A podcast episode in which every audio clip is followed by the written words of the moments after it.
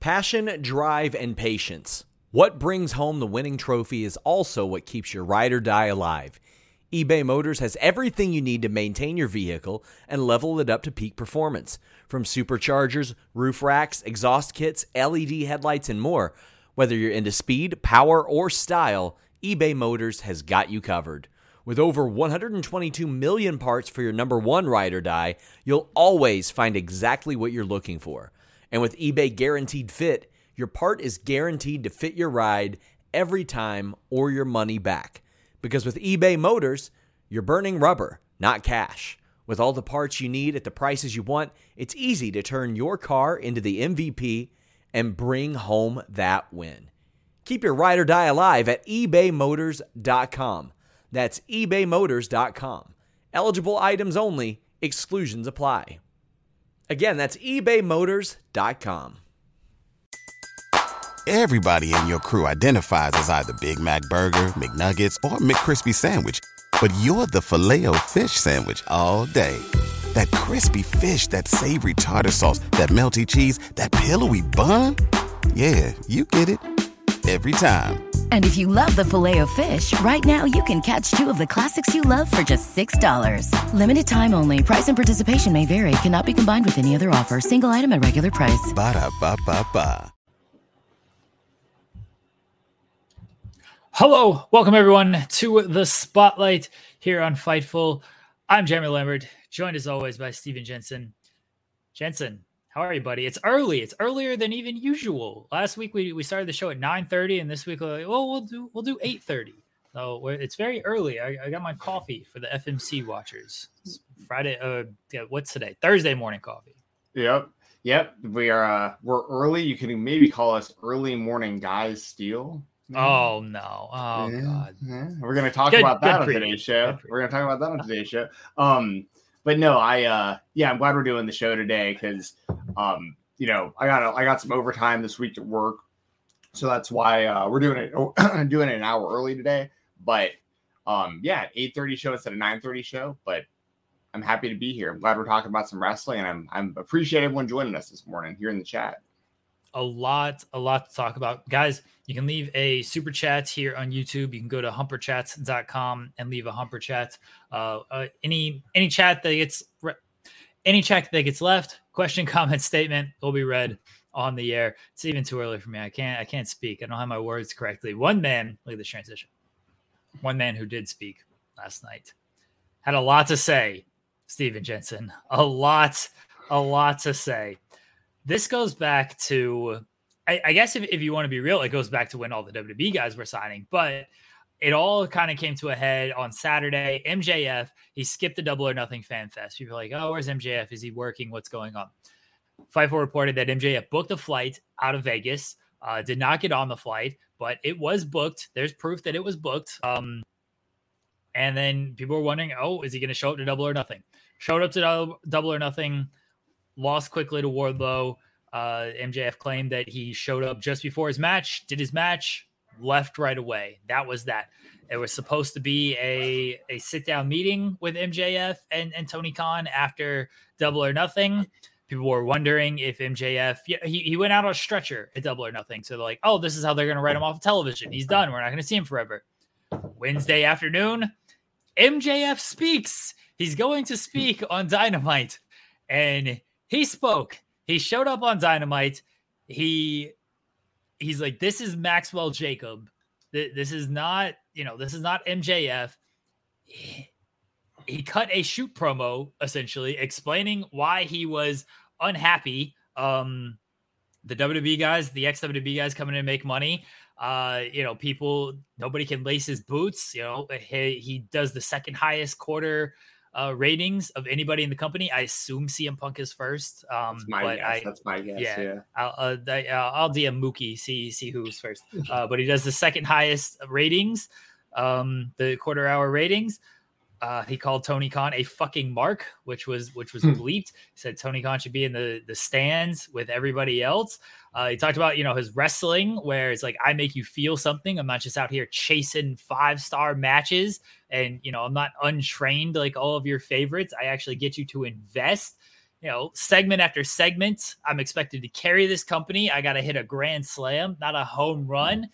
This man went on one last night. I can't do it justice. If you haven't seen it, watch it. What's wrong with you? Uh, it was it was it was one of the best promos probably I ever. I mean, I don't think there's a probably. I think this is one of the best promo promos ever.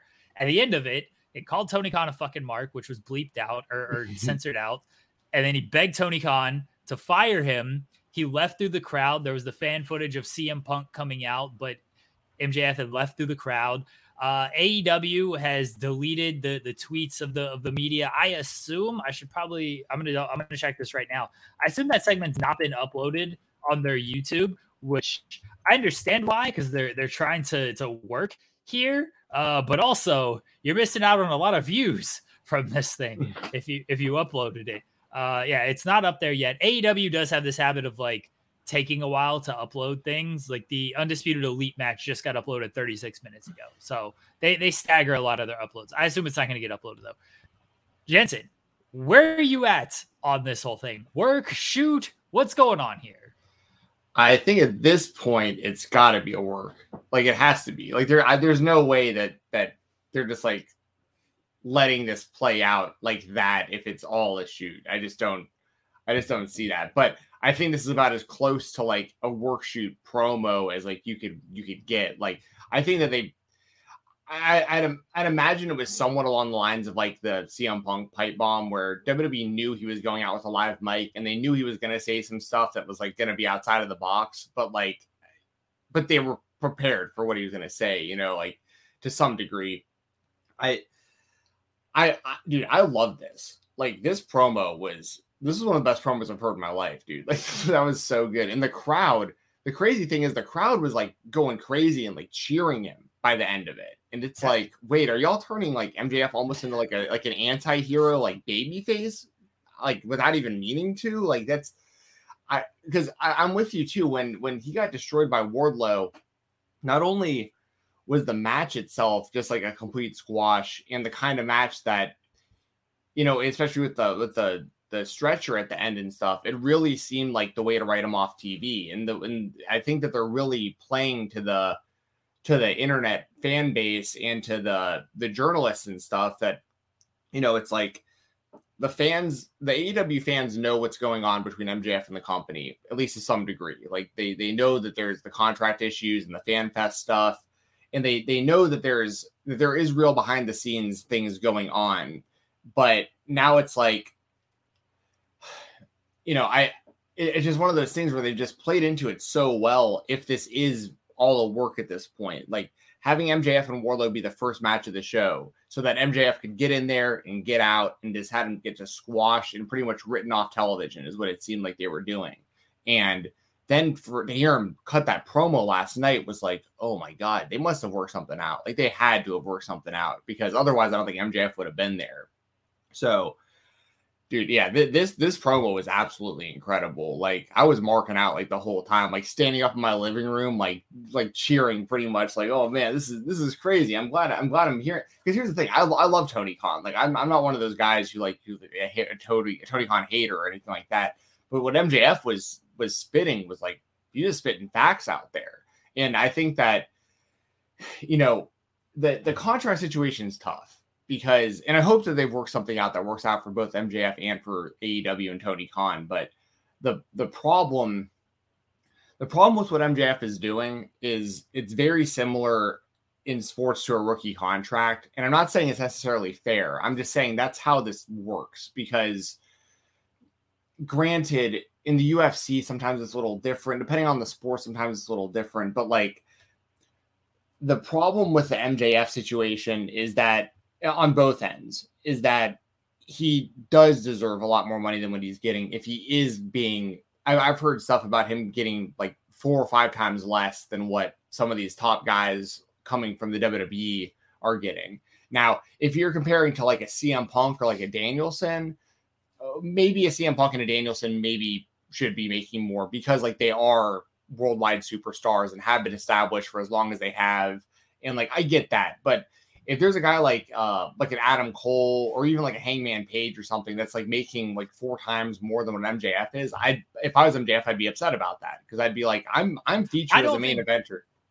I don't think the issue is so much like an Adam Cole or a Hangman Page. Adam Cole, like yeah, CM Punk, Bryan Danielson, that's understanding. Adam Cole, he was seen as a big star coming in. I can even understand him get Hangman Page. Tony Khan knew that was going to be one of his top guys from from the start. I think MJF was going to be there as well especially because of the like he was immediately paired up with Cody and everything.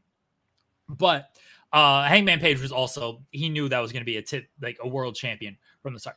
I think the issue is the guys like like Malakai Black and Keith Lee and Swerve Scott coming in. And it's no knock on these guys, but these are just like ex WWE guys coming in, and now they're making more than MJF, who has done top notch program after top notch program after top notch program. Like Malakai Black is He's guy who leads House of Black. Swerve and Keith Lee, I think the world of, of Swerve Scott. I think everyone knows that. Um, Swerve Strickland. But those guys, they're they're tag team guys right now. They're they're not featured featured guys. Like I think it's the new guys that have come in since the start of the company like that that are making more than MJF that he has an issue with, and he's completely yeah like Kyle O'Reilly. He shouldn't be above MJF, but like Bobby Fish, these guys, these guys coming in shouldn't be making more than MJF. And and I I agree with all of that. Um, but I also like the reason I brought up Adam Cole as an example is because I think that Adam Cole has more name value coming into the company and he's been established for a long time and everything. But like if you look at the landscape of AEW, MJF is as big, if not bigger piece of AEW than than even Adam Cole is, I think. Like I, I think that MJF, I mean, he's he should be the future of your company for the next decade plus. Like if he stays healthy, he's still what 25. I mean, it's like it, so, but it's one of those things where you're totally right about that though. Like it's some people are coming in from the WWE that are like lower on the card than MJF is and aren't doing as much as much like I don't want to say as much value because I think that like long term someone like Swerve is going to provide a lot of value long term for AEW. But like be, based on what MJF has done for the company up to this point and where he's at and where he was headed, I mean, with that CM Punk feud and I mean, all of his feuds have been incredible. The Darby feud was incredible. The Jericho feud, like everything, is, is has been a, home run. And even from the beginning, him and Cody going at it and stuff. Like there's there's so much. He means so much to the history of AEW. But the, but the problem on both sides is like MJF has a legitimate reason to to want more money right now because two years is a long time, uh, especially in sports. Like a lot can happen in two years, and he wants to he wants to ensure that he's getting the payout that he deserves now. And I and I understand that, but on the flip side, if you're Tony, it's hard to set that precedent of like renegotiating someone's contract and not giving them an extension because I mean, because for people who don't know, then don't Tony, then don't then don't screw up your own pay scale by paying guys too much. Don't pay Malakai Black more than MJF. Don't screw up your own pay scale by overpaying these WWE guys.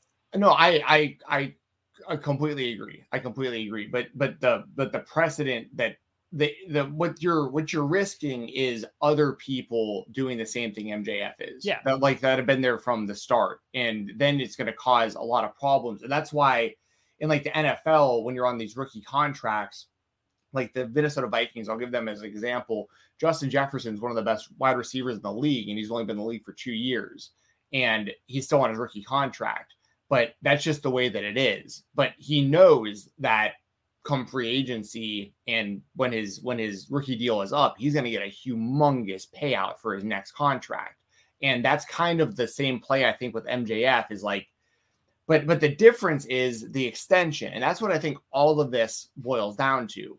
Is Tony Khan wants MJF to sign an extension, and if he'll sign an extension, then he's going to give him the big money that he wants because he's ensuring that he's staying in the company long term.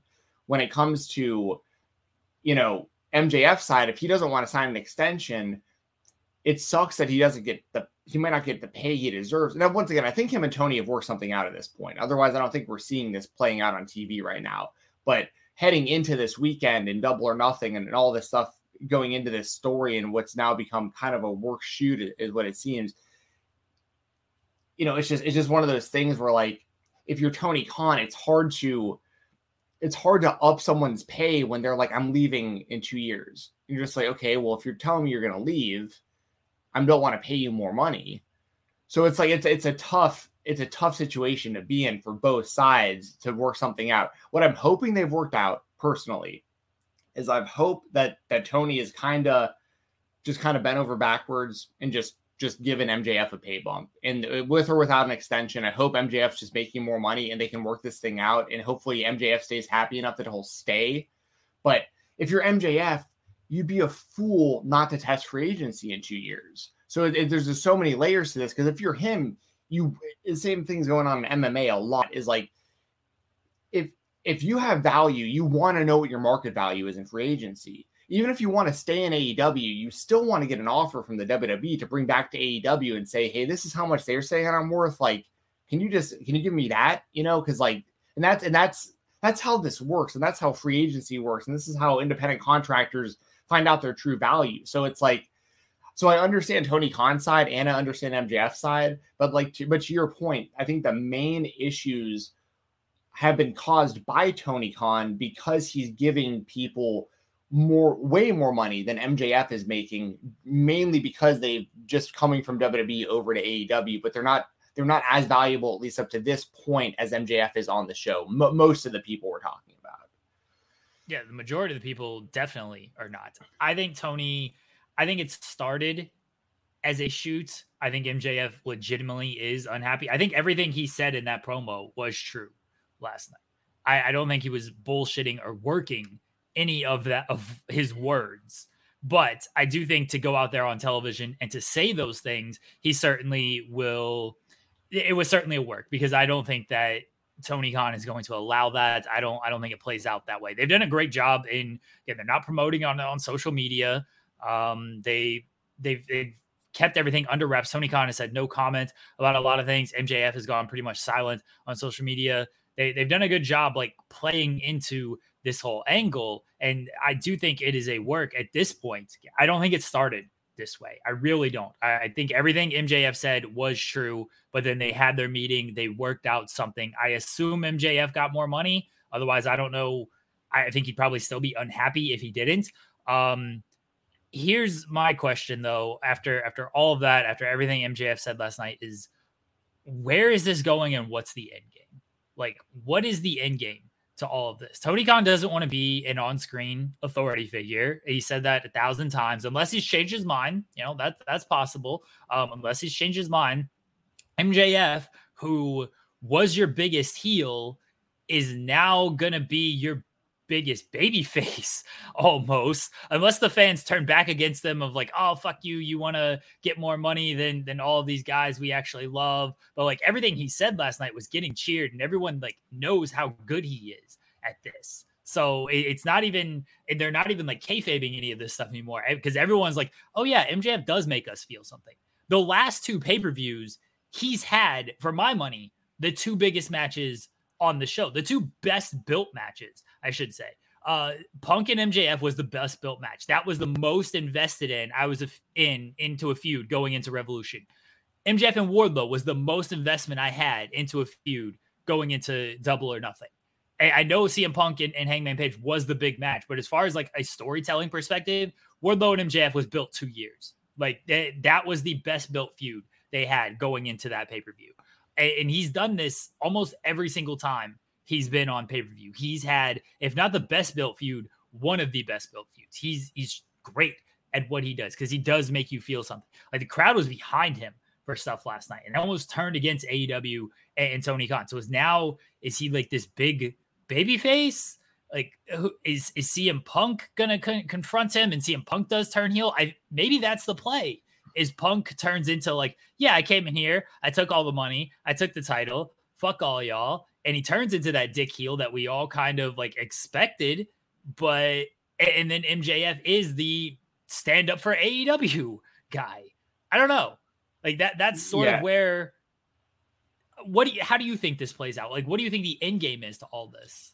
That that's a that's a fantastic question. It really is because I I legitimately don't know because on one hand, you know, I've I've been saying for a, uh, quite a while that CM Punk should beat Hangman for the title, which happened, and then I thought that MJF should be the one to beat CM Punk eventually. Um, whether that's three months from now, six months from now, a year from now, like whatever. But I think MJF, I think them circling back to MJF and CM Punk, and them having it, even though MJF is going to say he's two and one against CM Punk technically or whatever, but like they're one and one, they could have a big trilogy match. MJF could could ultimately win the feud. It would be huge for him to win that title from CM Punk. Um, they could go that route still because maybe like you said because uh, at some point we're all we're definitely getting CM Punk heel turn at some point. It's just once again a matter of when they're going to do it and like what the right story is for him to do it. Maybe maybe that's this. Um, you know, I don't know. Like I may maybe because the reaction MJF got last night was like a the crowd was behind him, and and I just don't know what the ultimate end game is. I would I would love for MJF to beat CM Punk for the title eventually, and I'd like to see it as M- MJF. I've said this before too. If they can make CM Punk like, because we know CM Punk could be a, a crazy good heel. Like he's one of the best heel. Like when he's really dug in and he really wants the crowd to hate him, he is a fantastic heel. And I think MJF being the one to like almost out heel CM Punk to get the title off of him, but the crowd wanting to see it and the crowd being behind MJF for him to be the one to get the title off Punk that's an interesting story. But I don't know where they go in the immediate short term. I really don't. Because part of me wants to say maybe they should leave MJF home for a couple weeks oh, and oh, like think, just let the like let this keep boiling, you know? I, I think they will because now they're going into Forbidden Door and that's going to be their focus. MJF is, I mean, he said it last night. Like, I don't give a fuck about New Japan. I don't think he has any interest in like doing this show, doing any type of like, oh, let's do this dream match type of thing I, I don't think he's going to be on this Forbidden Door show at all. So this is an easy way to just keep him off TV because he probably wasn't going to do much when it comes to Forbidden Door anyway. Because I don't know if there was a match out there that he was really clamoring for that he felt he could like build up to to be something like it, it would be a short term story, obviously, because it's just going to be it's in a couple of weeks. So I think this is an easy way to just keep him off of television while they do all their Forbidden Door stuff. And then after that, you know, heading into all out, we shall see where where MJF stands. But I do think for right now, he's just going to be off TV. Yeah, I think that, that that makes the most sense. And there's a lot of people in the chat that are talking about, you know, the possibilities of MJF in a in a uh, WWE, and you know, the grass isn't always greener. You know, I I I think MJF has he could potentially be the biggest star in, in WWE if he went over there. Once again, we're talking about his age and his in-ring ability and his, his promo skills and stuff. I think he's I, I, I think MJF's one of the best overall wrestlers in the entire world. I I've been a fan for quite a while. I, I really, really like what he does. And I think he hasn't even he hasn't even hit he's still years off from his prime, which is like scary because he's gonna be so damn good for so long. But man, you never know over there in the WWE. Like they wanted to turn Adam Cole into a manager and like cut his hair and all that stuff. Like I MJF, like who knows what they actually do if he if he goes over there. Does he wind up in NXT 2.0 as a, as someone's manager? Does he? I mean, no, you know, they. Like, they'll they'll see him the same way they kind of saw Cody is like the problem with like Cole and the guys they wanted to bring up from NXT onto the main roster was one, I don't think Vince had any interest in that black and gold NXT product. And so he's like, ah, these are Triple H guys. Who cares?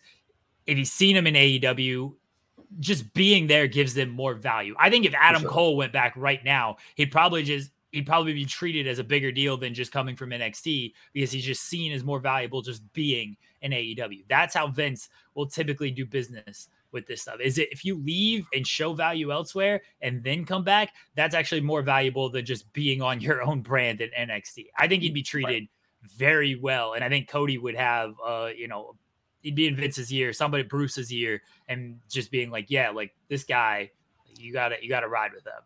Oh, no, I totally agree, and, I, and I'm I'm exaggerating with the NXT stuff. I'm just saying my point is really more like it, it's a wild card of like what they're going to actually do with him when he shows up. Now, I think the Cody link it would be huge for him because Cody clearly has a lot of pull and influence right now in the WWE, and I think that you know him and MJF are tight. So I think that MJF would he'd have a he'd have a chance, but there's so much they'd have to do to probably water him down. Like on screen, he could probably cut pretty similar promos to what he does now, just like minus the cursing, but at like autograph signings and meet and greets and stuff, I just don't see WWE being okay with like when little kids walk up to him at, a, at an autograph signing, him like doing what he does currently at autograph signings, like because because he's gonna make all these kids cry at these things and like he, he, he makes fun of everybody. He he won't sign autographs. He won't take pictures. Like, just don't book him for that stuff. Then just don't don't book him for these meet and greets and everything. Just keep sending Drew McIntyre out there. It's fine. Hey, I'm fine with that too. I'm fine. I'm, I'm just saying, like, I'm I, I would like to be optimistic about the idea of MJF going to WWE and, and, and absolutely killing it. I would love to see that. I just he we we know that like the future is bright for him in AEW if he stays. But Sasha Banks WWE, made Izzy cry. Sasha Banks made Izzy cry, and every everything worked out well there. My my point what I'm talking about is like when MJF's at an autograph signing and a kid rolls up in a wheelchair and he starts making fun of them because he does those kind of things. Yeah. You know what I mean? WWE is not going to be okay with something like that. like, you know what yeah, I mean? Th- this is why you just just don't send him to to that stuff. There he's I know he's one of your top guys, but they don't they don't send uh, fuck, they don't have any good heels, but they don't need to send their their top heels to to do that stuff. That's what the baby faces are for. Keep sending Drew, send Cody, it'll be fine. Leave your heel. Roman Reigns doesn't do a bunch of like meet and greets and autograph signings and all this stuff, and they they, they do fine. Just keep sending Drew, Drew McIntyre. He loves that shit. Send him to do three million interviews that he does. Yeah, right. True, but here at the end of the day, I guess kind of for the for the, where we're at, right? And by the way, when I talk about MJF and that kind of stuff, he treats everybody the same. He doesn't he he he doesn't care what your background is, who you are, who you're with he treats everybody like absolute dirt. He treat it, it, it, when it, when it comes to when he meets fans and all that stuff. But I think that you know, once again, in the short term, I'm just really interested to see where where this goes. Like you do, I want to know what the end game eventually is going to be. Um, but yeah, I I I can't say enough good things about that promo yesterday. I I absolutely loved it. I thought it was one of the best promos I've ever seen in my life. I don't know if I lost Jeremy. Jeremy, you still here? All right, guys, I think we lost Jeremy. I'm going to uh, keep talking about this, and uh, I the, the the chat is really really mixed on this. I feel like some of y'all really love the idea of MJF. Here, I'm gonna scoot this way, so I'm in my little box. Um, I feel like some of y'all really love the idea of MJF uh, over in WWE, and some of y'all really hate the idea of MJF over in WWE. I'm kind of on the fence about it, if I'm being honest. Like, I think he could be a massive star in WWE. I really do. But once again, it's just the unknown of like, what if Vince Sour's on you? MJF's only like 5'11 or whatever, too. He's not like a he's not a big guy in like Vince's eyes. You know, I'm just but in AEW that just doesn't matter. So it's uh it's a tough it's it's a tough situation. It's an interesting situation. Um and with with 2 years left on MJF's AEW deal, it makes it even Wilder because we got to get through another two years before he would be a free agent. So like they got to work this out over the next two years. We got Jeremy back.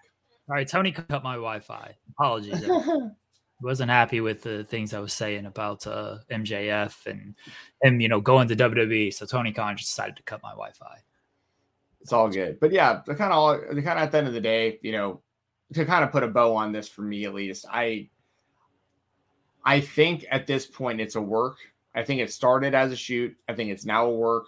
And I think that there had to have been some sort of agreement worked out where I'd imagine MJF is getting paid more money, but I also have no idea if he signed an extension or not. I have no idea. So, um, so we'll kind of have to let it play out. But hell, last night was last night got everyone's interest at the very least. So um, Kai had a couple of super chats, and now I've lost them because I, I lost uh, the feed. Um, or MJF giving off big Stone Cold vibes, which is, is definitely definitely true. Uh, I think it was very Stone Cold. I don't think, but they can't like corporize uh, MJF. Is that a word? Co- corporatize? I think it's corporatize. Uh, I don't think you can corporatize MJ. I'm still not sure that's a word.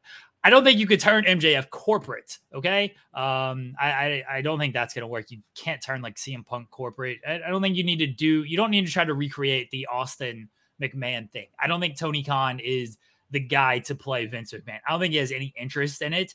Either. So that's that's one thing. And I don't think Tony Khan is that kind of like on screen character to where he can he can pull that off. I could be completely wrong, but Tony Khan just doesn't strike me as a guy who's going to be able to pull off like evil authority figure on screen. Um, and then then Kai had another one that I apologize. Yeah, if, if someone if JJ you can send it or Kai just just repost it. Obviously, I don't have to send money again, but just uh, repost what it was. Um, and, and I'll make sure I read it because I know it was MJF uh, related. Uh, and then we will we will move on. But I'm with you. I think it started off as a shoot. It's turned into a work. Very interested to see where this all goes. I, I think they'll they'll. I don't know if you let it cool down because I don't think that's completely the play, but I do think they're going to let it like simmer a little bit. Um, yeah, MJF beats down TK. I guess was, was your other one. That was um, a super chat. Yeah. Yeah. Uh, thank you, guy. Uh, yeah, sure. Just go. I thought that was to happen last night before he left through the crowd, and they got. I thought like he was going to walk to the back. They were going to keep the keep the camera on him, and he's going to like knock the headset off of Tony Khan or something, and then slap Tony Khan in the backstage area, and that would have definitely given away that it was a, a work. Um, and that would have been that. But we'll see. We'll see where it goes. I think. I don't think we're going to get immediate answers. I think the answers will come after Forbidden Door. I think right now they're going to focus on Forbidden Door, and then they'll go back because they didn't reference MJF stuff at all. Like you know, they cut to black. The announcers acted like it never happened, and they pulled it from social media. I doubt the video gets uploaded on YouTube. They're just acting like this didn't happen. Like they're they're playing it very well as like, hey, we don't condone any of this. This isn't this was this was a shoot.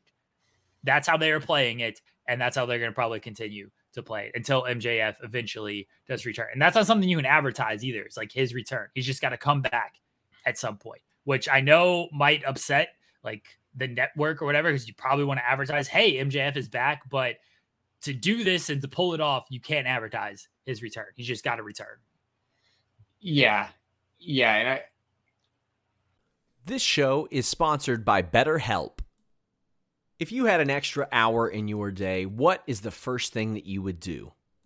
Read a book, take a nap, play some video games, do something for a friend, volunteer.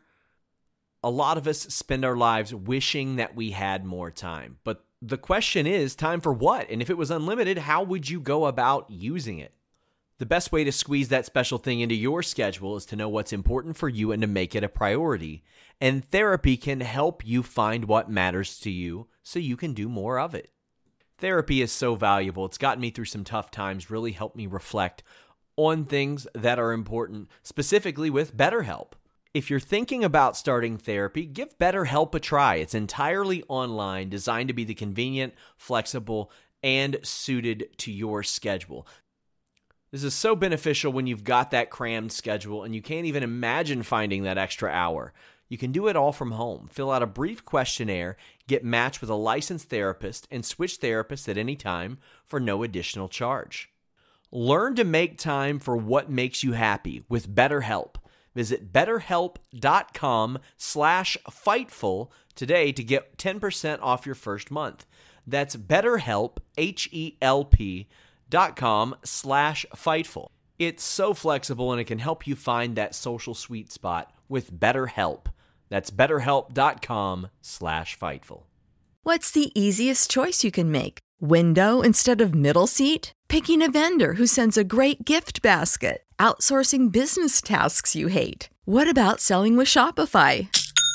Whether you're selling a little or a lot, Shopify helps you do your thing, however you cha-ching. Shopify is the global commerce platform that helps you sell at every stage of your business. From the launch your online shop stage to the first real life store stage, all the way to the did we just hit a million orders stage. Shopify's there to help you grow. Whether you're selling scented soap or offering outdoor outfits, Shopify helps you sell. Wherever and whatever you're selling, Shopify's got you covered. Sign up for a $1 per month trial period at shopify.com slash try. Go to shopify.com slash try now to grow your business, no matter what stage you're in. Shopify.com slash try.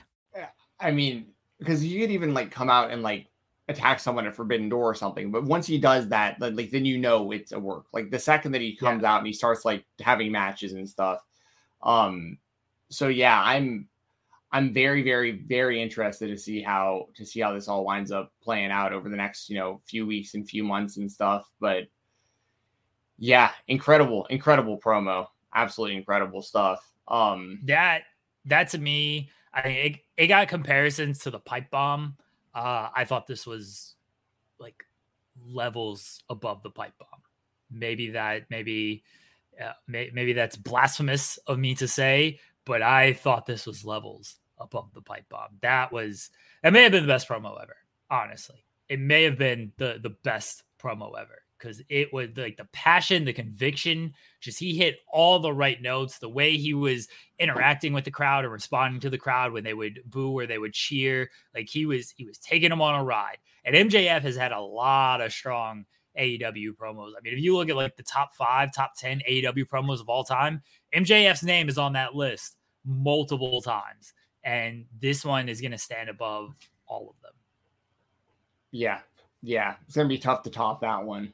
But yeah, really good stuff. I, uh, I can't say enough. I mean, well, this will kind of tie in because we're going to talk about CM Punk also winning the title here.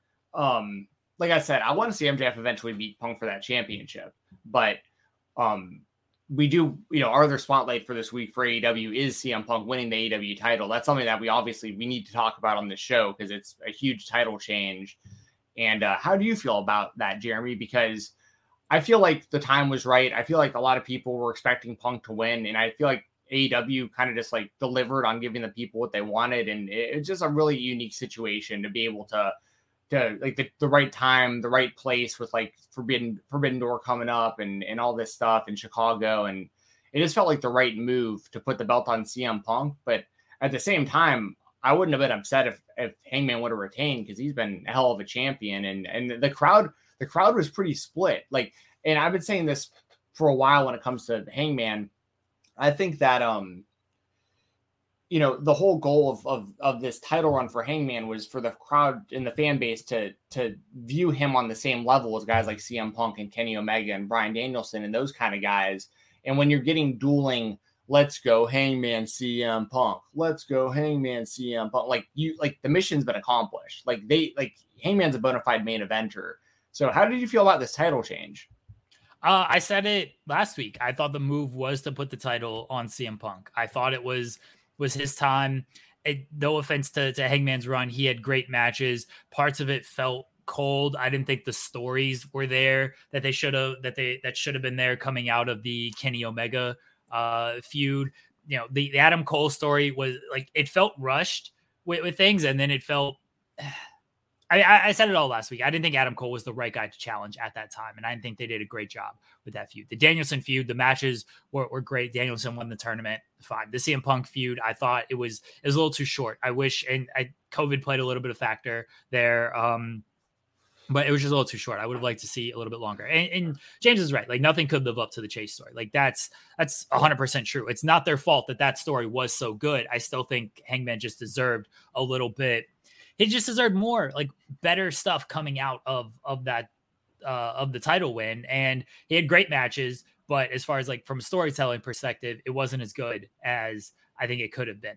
Cm punk you know you're probably going to get some really good stories. I do think forbidden door muddies things a little bit because his first match isn't even a title his first pay-per-view match isn't even a title defense. Um it's just going to be against maybe it will be a title defense because i think he's beating tanahashi. I, I don't think tanahashi's going to beat CM Punk in Chicago because Tanahashi is a guy who doesn't care. He can lose. It's fine. It, will be all good. So maybe they'll just put the title on the line just because I'm pretty positive CM Punk's going to win.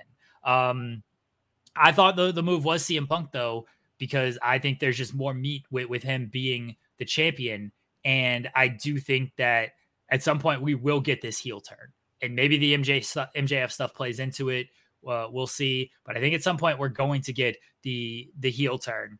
And I think there's a lot to do with CM Punk as champion. We will see what they do. You know, last night was he teamed with FTR for for the Bret Hart tribute team, uh, which was which was fine. Now he's going to wrestle Tanahashi. I'm really looking forward to that match. I hope CM Punk. I don't know if he's like worn out physically. I mean, the buckshot was obviously he messed that up twice. Twice, uh, yeah.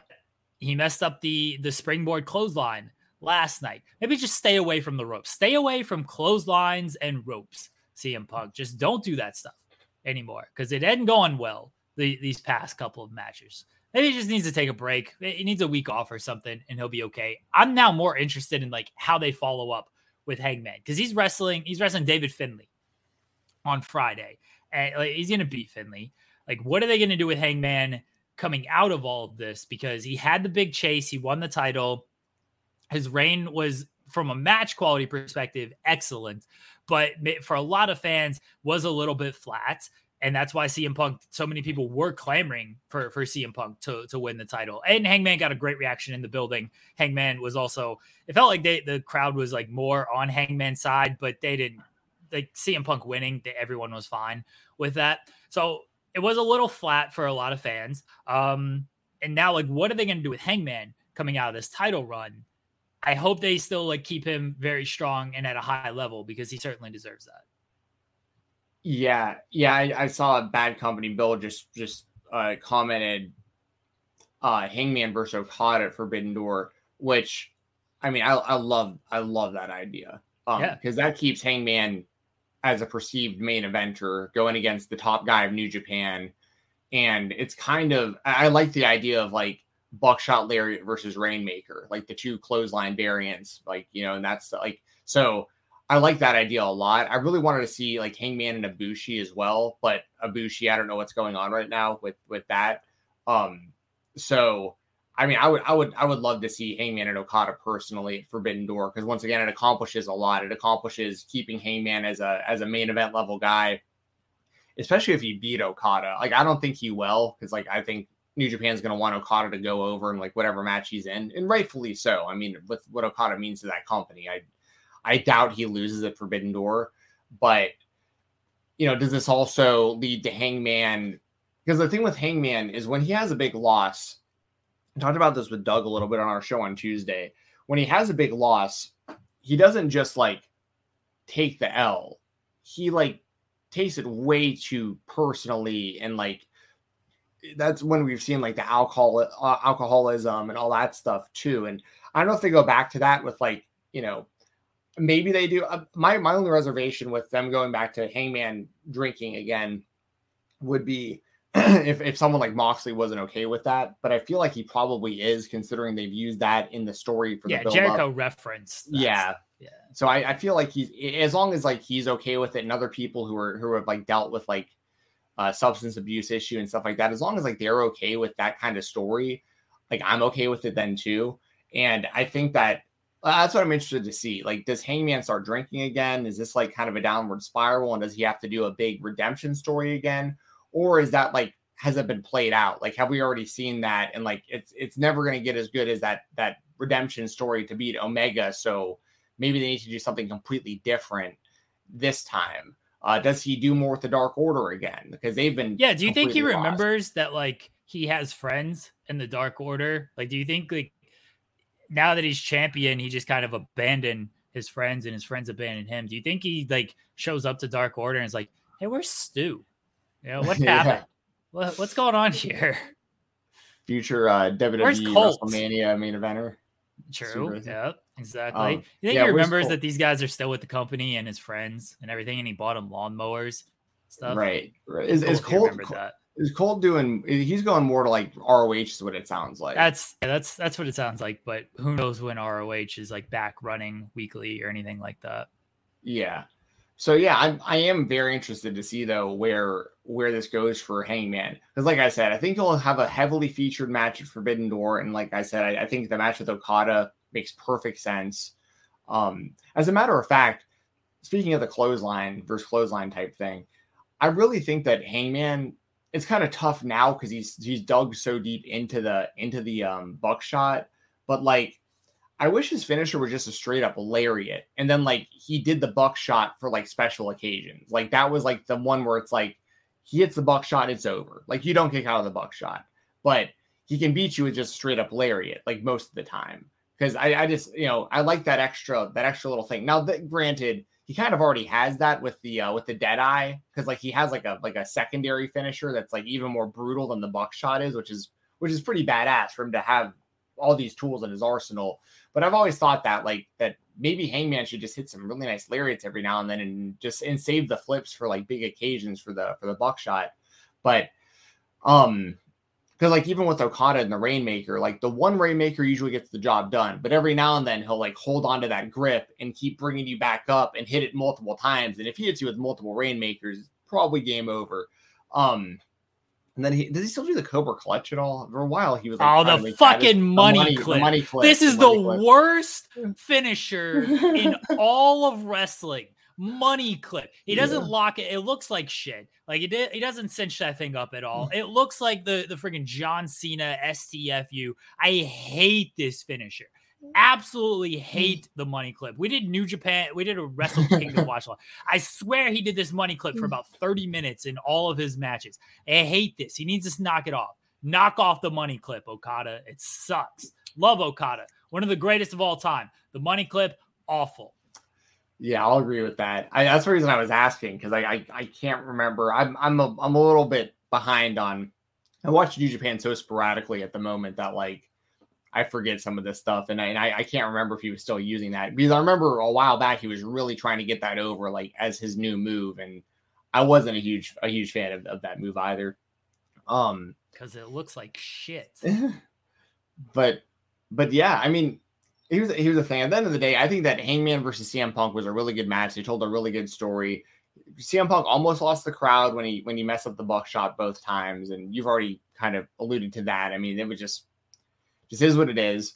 Um, but he recovered pretty well. Like the second one, he still wound up hitting the the clothesline and everything. Um, they gave the crowd what they wanted. The the crowd, I think the crowd loves Hangman. Like he got a great reaction, but at it was just it was just the right place, the right time. It was it's just CM Punk needed to win that match for a lot of reasons, I think, and I think that they uh they pulled it off really really well. Good for them, and we, and I'm interested we, to see where it goes forward. Do we think Hangman like turns heel and like snaps because he was gonna hit Punk with the belt, and he's like, no, not gonna do it because you know he wanted to save AEW from CM Punk. That was his goal, and he didn't hit him with the belt. Do we think like he eventually snaps, or do they do like we think a CM Punk heel turn is coming? Uh, so when CM Punk turns, does Hangman be like, I should have hit him with the belt, I should have saved this company? Like, where? How do we think him not hitting CM Punk with the belt plays into all of that? Because obviously that was done for a reason. Yeah, I. That's a really good question because I think that they they definitely could turn Hangman heel, but they don't. I don't want to see that. Have to. Yeah, yeah, either, do I, to be honest. Like, I'd rather see CM Punk turn heel. But like the, the real opportunity, I really feel like, is Hangman going back to drinking and the crowd being really behind him and CM Punk turning heel and being like, y'all are cheering this alcoholic. Like I'm straight edge. Like I'm I'm better than this. Y'all are better than this. Like why are you cheering this guy? And it kind of like drives him nuts that like someone who's displaying, you know, the traits that CM Punk doesn't like is the one who's getting like all these cheers and stuff. I think it would have worked out better with Hangman as the champion, though, if they were going to go that with that story. If he was still drinking as the champion and CM Punk turned heel and that's how he beat him. But I also think it's possible they go back to Hangman and CM Punk at some point. Like I really do. I I, I could see them having another match for the title at some point also. And, and AEW hasn't had any repeat world champions either. I mean, it's it's for all we know, Hangman's the one to beat Punk for the title again. Like I, we, I, I don't know. I personally, I'd like to see someone new get that rub, but I don't know. They, they just, they just got to be careful to a degree because you've done so much work in getting Hangman to this level. You just don't want him to drop off. So like you got to yeah. keep him at a certain level. But yeah, per, personally, I like to see him stay as a babyface, but they'll definitely play into the because this has been Hangman's character the whole time he's been in AEW has been like the the should I or shouldn't I? Like, should I hit this guy with his belt or shouldn't I? Like, should I go back to drinking or shouldn't I? Like, do I have friends or don't I? Like, he's the he's the the anxious millennial cowboy. You know what I mean? Like, he's he's got a lot going on in his head, and he's kind of he's kind of mentally fragile in a lot of ways. And and like I said, that's why I'm wondering, like, does he go back to the drinking now that he's lost the title? Like, does he take this this loss really, really hard?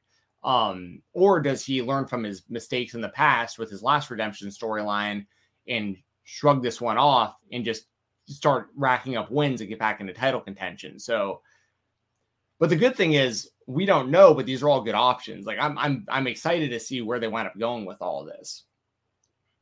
I'm sure he'll just have a bunch of good matches and that'll be that. Just keep booking him against cool matches that people like. You don't need to actually tell stories. Uh no, I, I think I think Hangman will be fine. I, I think they'll they'll hopefully do him justice with stuff. Uh, because he was a he was a very good champion and and he's still one of the top guys in the company. He's still one of the top guys in the company. They just have so many guys that could be top guys, and that's where you get worried about guys getting lost in the shuffle. And I hope Hangman doesn't get lost in the shuffle. David Finlay, he'll probably he'll like he's not pro- he's gonna beat David Finlay on Friday, I would imagine. I don't know, like if he does a post match promo or anything after that, that'll be the big thing for Hangman. So I'm interested to see where they go with Hangman. They do have a lot of options with him, and hopefully they they follow up his title loss with something more than just he just has matches and he's just kind of a guy and he's just there. Um, let's move on to, to WWE spotlights. We had what I thought was a very good promo until Wednesday when Seth or when MJF cut his promo. Seth Rollins on Raw uh, for the go home show against Cody Rhodes and Hell in a Cell. He referenced the uh, AEW. Didn't like outright say AEW, but he said you left six years ago. Your little friends tried to tear down what I built and it didn't work. You came back here. He said you don't get to take a sledgehammer to the throne and then come back and try to take that throne from me. I was talking about Cody leaving, going to AEW, Cody smashing the throne at double or nothing three years ago. Um, I thought it was a good promo by Seth. People are going to latch on to, I thought Seth didn't like it when AEW guys mentioned WWE on television and he finds it corny and he finds it cheap and he finds it lowbrow and all this stuff. Uh, look, it's different. We kind of thought that he didn't outright mention AEW, um, we kind of knew that at some point Cody's AEW past was going to be referenced, and Seth has mentioned it before. And Seth, in that same interview where he said like, "Oh, it's tacky for AEW guys to mention WWE," he acknowledged that like when we do it, it's different because we're acknowledging history. It's not just hey, let's take a cheap shot to take a cheap shot. And that is what Seth was essentially doing here. He was acknowledging Cody's history when it came to AEW. I don't have a problem with any of the shots. AEW guys can take their shots, WWE guys can take their shots. I think it's all great. Um, I'm just I'm defending Seth Rollins. I'm a Seth Rollins defender now. I don't have the glove, unfortunately. Um, uh, but yeah, I'm a Seth Rollins defender now. I thought this was a very good promo. I really like the the brawl that they did, and th- this this uh, pay per view doesn't have a ton of juice for me, but I am looking forward to what they do with Cody and Seth. What do you think of this promo, Jensen?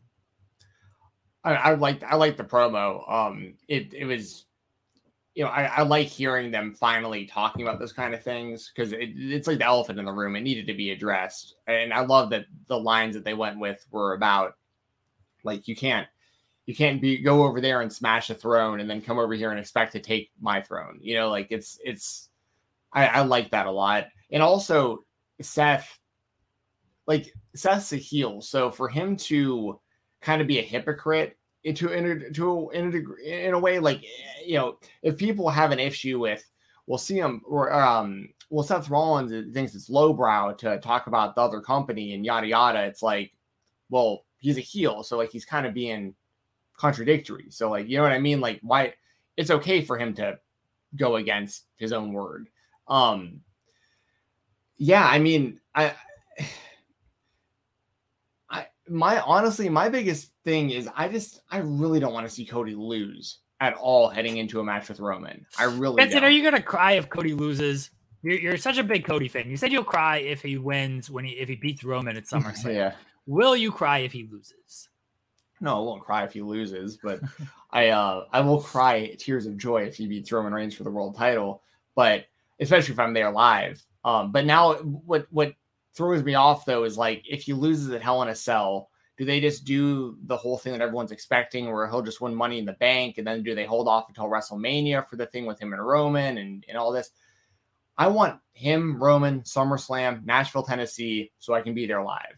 But uh yeah, I I don't know. I'll be picking Cody in my Wrestle Rumble predictions, guy. I feel like most people are gonna take Seth. Um, but it's uh I, I, I love the the the promos, but it's also like this is the third match in a row on pay per view that we've had Cody versus Seth, and you know, I just, I just think that there's a lot of money to be made for the WWE and a lot of interest to be generated for the WWE with an un, I say undefeated Cody because like you know we're talking about his current run here, an undefeated Cody going in against Roman Reigns who hasn't lost the title and you know he hasn't lost a match since sometime in 2019. I mean, I, I just I think there's a there's some devaluing that would go on if you know if Cody loses this match and then like he doesn't need to win Money in the Bank to be a title challenger. Although like he was supposed to win Money in the Bank like 10 years ago.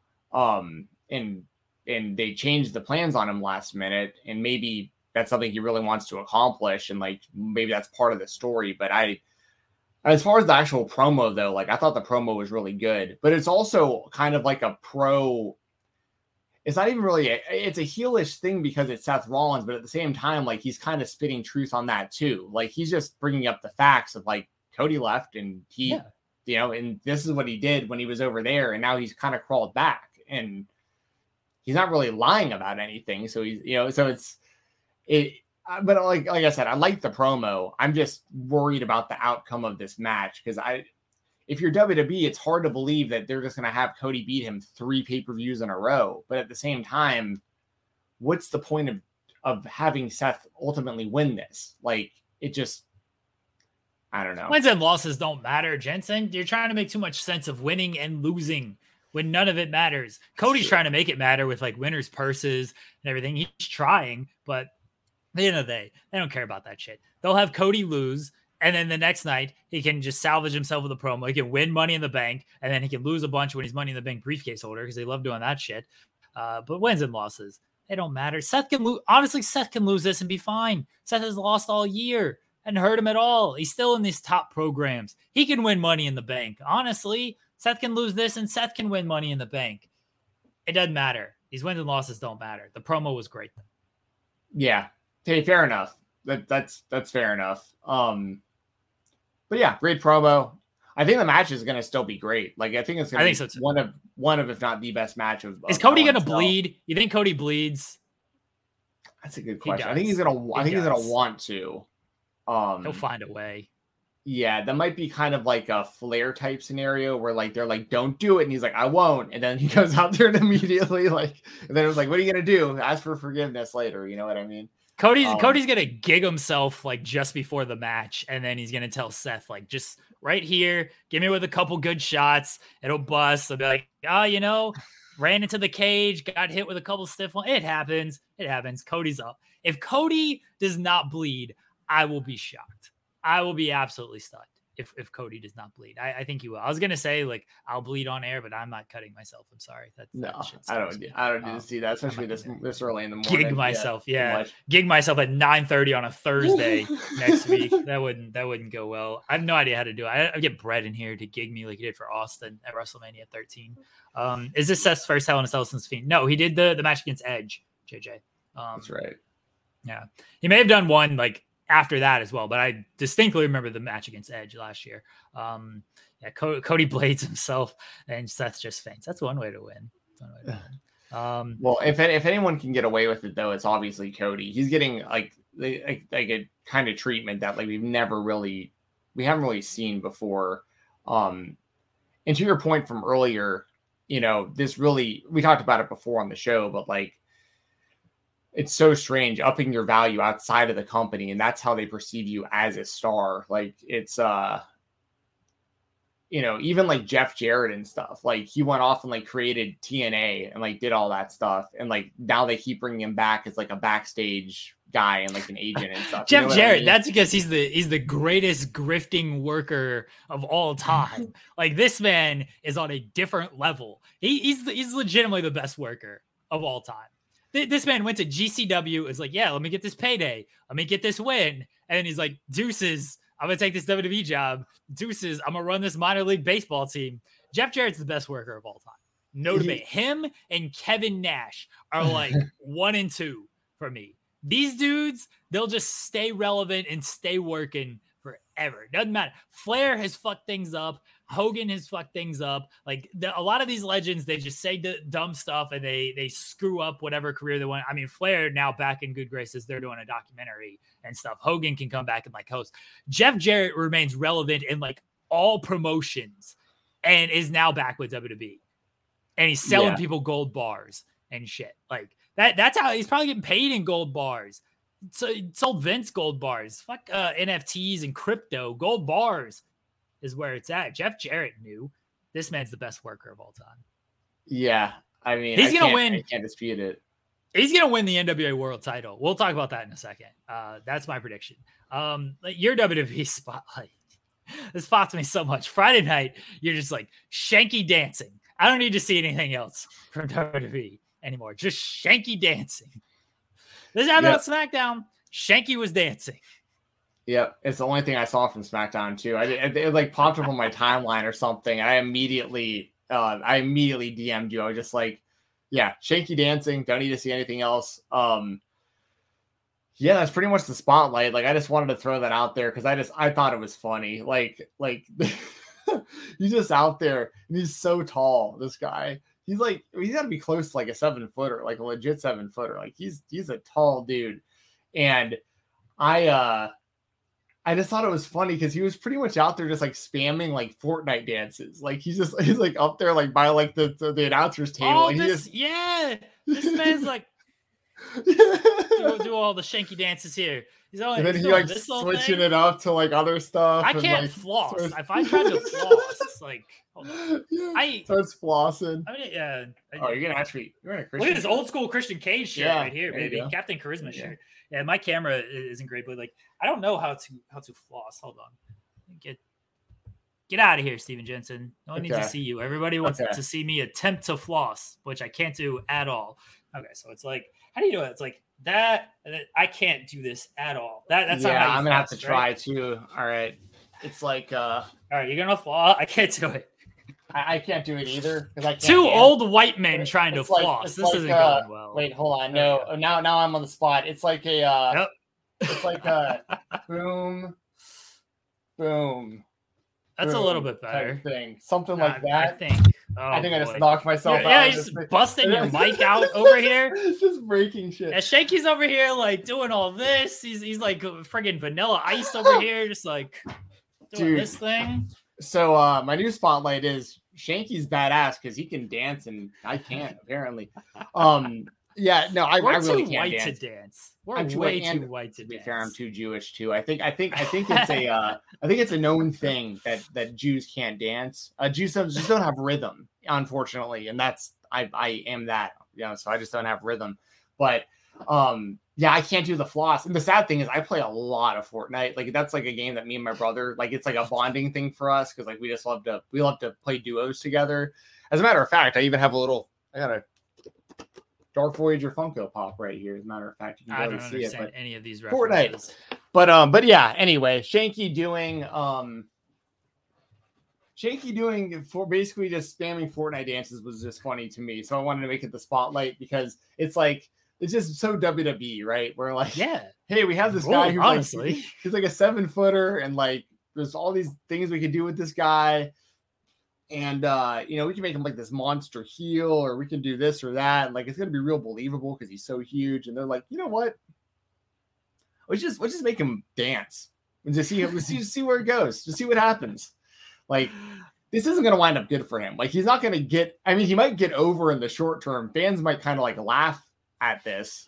Oh, they don't care. Yeah, he's just gonna dance and he'll just be a comedy guy and it'll be fine. They don't have no they have no actual interest of pushing this guy. So sure, you may as well just have some fun out there. It'll be fine. He- he's not trying to get over and oh, this is gonna hurt his main event status. Oh, like if it keeps him on television, shit, that's better than half these guys that they have no idea what to do with. That's very true. Um, but it's just it is funny. It's funny to watch, and I'm I am intrigued to see week after week how this develops. Like, He's gonna keep dancing. There's no Well, no, I long-term know. play here. well, no, no, but I mean, like, how long will this go on? Like, how long before Vince either thinks that this is so funny that like he's gonna get a push, or that it's like just That's he's, they're just gonna give up on it? You know what I mean? Like, I feel like this is just it's not going to wind up good for Shanky doing this. I just It honestly could. It, it actually could. You're right. He could just get a big push out of this. Vince just thinks this whole shit's hilarious, and he's like, "Push the push the dancing guy. Let's do it. Let's just push this guy." And Paul Driver finisher makes a good point that I want to bring up.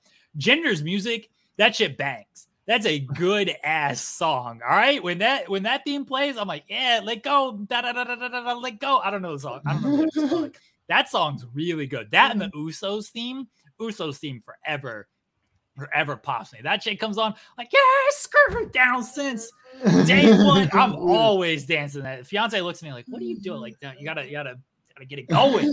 that song fucking bangs right there. Well, the funny thing for me with Shanky was like it came so out of the blue for me. I don't know if they've been like teasing this at all or if it was just They random for everyone. Okay, because I was like, all I saw was him like looking like he was gonna attack someone at the announce table or something. And I was like, where's this? Where's this heading? And then he just starts dancing. And then he's Yeah. just going from different dance to different dance. And the crowd was kind of like into it, but they were also like really confused too. Oh, Like, they'll just- they'll start they'll they'll start playing it. The the kids will start dancing soon enough. They'll ca- camera cut to all the people in the crowd dancing. They're gonna get some mileage out of this shit. They will 100% get some mileage out of this. Yeah. So we'll see. I mean, I can't forget the Funkasaurus. You know what I mean? Like, there's No, we should forget that, but we'll really that's my point. that's my point. Um, all right. Well, shout Uh, out Shank. You made you made the show this week, Shanky. Uh, my other spotlight this week is from Shanky dancing to unfortunately Matt Cardona tearing his bicep, needing surgery. Uh, this is a big blow for a lot of reasons, and the biggest one, at least in the immediate future, is that he was supposed to defend the NWA World Heavyweight Championship against Nick Aldis next week at a show named after him. The show is called Always Ready. It is named after him, and now he said he's going to be there. I don't think he's wrestling just a few days after bicep surgery. He's due for surgery on Tuesday, is what he said. Uh, so I don't think he's wrestling just a few days after bicep surgery. I don't know what they're going to do with the title. And my Well, assumption on, is that Jeff on. Jarrett I-. well, so hold on, hold on. I think he's doing the, he's doing the surgery after. No, he I said the surgery Is is on before? Tuesday. Yeah. Okay. He said Okay. he said yesterday that the surgery is on Tuesday. So Okay, I got my Surgery is timeline mixed up because he was saying he was going to do the match still, or I guess maybe He- he's just he said he was going to be there. appear. He said he was going to be there, but he never like promised he was going to do any type of like wrestling. Uh, because he's like, I'll be there. You know, I got to show up. It's my pay per view. What Everybody in your crew identifies as either Big Mac Burger, McNuggets, or McCrispy Sandwich. But you're the filet fish Sandwich all day. That crispy fish, that savory tartar sauce, that melty cheese, that pillowy bun. Yeah, you get it. Every time. And if you love the filet of fish, right now you can catch two of the classics you love for just $6. Limited time only. Price and participation may vary. Cannot be combined with any other offer. Single item at regular price. Ba-da-ba-ba-ba. Billy Corgan decides to do after that is what he decides to do. I don't think he's in any condition to actually wrestle. I really don't. Because if he was, he probably wouldn't have said any of this stuff. He would just try to pull through it. He's doing surgery. I don't think he's going to wrestle. Uh, we'll see what they do with the title. My guess is Jeff Jarrett comes in and Jeff Jarrett just wins the title and he just takes it to WWE and he defends it on WWE live events since he runs that whole program. Now, what I don't need is another Nick Aldis run. That's what I don't need. But because Cardona is going to be out for a while, because Jeff Jarrett is now back with WWE, I don't know who else they're going to go to in this spot unless they they got somebody up their sleeve that they can sign and they can put in this spot. But I don't know who who that is. They got Braun, they got Adam Scherr coming in, they got EC3, they got Cross coming in to take this title. I don't know. What do you think, Jensen? Yeah, that's is is another tough one because like I I mean so with Jeff Jarrett's role in WWE because I legitimately don't know how this works anymore with them. Like, can he still work indies and stuff? Like, if he wants to wrestle, is he allowed to do NWA if he wanted to? I don't think so. I'm not sure that like I have no idea what his deal is, but he's an ex- technically an executive with WWE running live events. My guess is that like he's not wrestling, like he can't wrestle uh elsewhere, but he's Jeff Jarrett. Like he's probably got it written into his contract that he can still wrestle. I'm just gonna Right. assume because he's Jeff Jarrett, he can he can wrestle wherever he wants. I'm gonna assume he can wrestle wherever he wants. He's got that in his contract. because the Jeff Jarrett thing with Effy, that's such a shame too, because like they were still playing that story out. And like if he doesn't do GCW again, He it's just like he ain't yeah, I don't think he's going. GCW. Well, no, I don't. I don't. I don't think he's going to. I'm. I'm just saying he, He, totally. worked, he worked the totally shit out of Brett yeah, Lauderdale on that one. he, he swindled them massively, and I feel bad for Effy because like Effy should have won one billion percent won that match. Um, but yeah, I uh, because that's the thing is like I don't think anyone's really clamoring for an Aldis title run again. Um, especially because he had the belt for so long. Uh, he had the two title runs technically when Cody beat him for a short time, but he had the belt for so long. Um, and there just isn't that many good options in the NWA that they haven't like ruined. So like for instance, I think uh the Pope probably would have been like the best option a while back. Um, especially when he was like the TV champion and he was like Yeah. racking up the, the wins and he's one of the most over guys that they have and he's still very, very good in the ring. And I just but that's that's the problem. The other thing that sucks about this is, you know, they were they were building up a stipulation between between Cardona and Aldis as either being a cage match or a death match at this show. And obviously, like that can't happen if Cardona is not going to be in the match. So, like, do they just do Aldis versus someone else for the title? Because Cardona is going to have to vacate most likely, you know. And I just don't know who that's going to be. I could see Jeff. I like. I honestly, the WWE stuff aside, like if Jeff Jarrett is able to be a part of this show, I could see Jeff Jarrett legitimately winning the title. Um, I could see. I mean, I don't think it'll happen on this show, but we talked about it before. I think there's a chance Ric Flair wins that title if he's going to be wrestling again. Like, I, I think it's possible. Um, I I had a dream. Mhm. This this speaks volumes about my dreams. I had a dream that Sting was announced as Flair's last opponent. Mm-hmm. I don't know if that's a scoop. I don't know if that's a spoiler, but if they announce Sting as the last opponent, just remember that my dreams predicted that first. Okay, um, That's fair. I, I I think Flair's just doing the last match and he's done. But I guess shit, he could do this match against Aldis at Always Ready and then still do his last match in July and just win the title. Who knows with Ric Flair? It's- Or, I mean, have they announced Flair's opponent yet for the fairgrounds? no, no, they Yeah, haven't. maybe it's Aldis. Maybe Aldis wins the world championship at Always Ready, and it's Aldis versus Ric Flair. It could be. It legitimately could be Nick Aldis. Honestly, they. I hope they don't put this title back on on Aldis. Just, but I don't know if, if if it's not Aldis. I don't know who it's going to be. I know JJ said Tyrus. I could see him facing Tyrus. Honestly, I could see him Tyrus coming out and being like, "Well, Cardona's out. I'm in." But then Aldis is beating Tyrus. If they put this title on Tyrus, Billy Corgan better have a lot of the Smashing Pumpkins money saved up. He better be touring every single day. Better be playing little dive holes every single day to build this money back up because NWA ain't lasting much longer if they put this belt on Tyrus. Yeah, yeah. I don't I think did. that. Uh I know you did. Yeah, I don't. I mean, but here's the thing: is as much as we could joke about that, they have legitimately put that um that TV title on him, and they have like he hasn't lost in a long time. like it's like they actually have been pushing Tyrus big time in, in Yeah. NWA. So like you, so you you really never know. Like they might actually go with him. Um, but yeah, I uh we should probably move on because I got about 10 minutes or so left. But I, I, I I'll say this: I, I hope Cardona a speedy recovery. I'm a huge Cardona fan.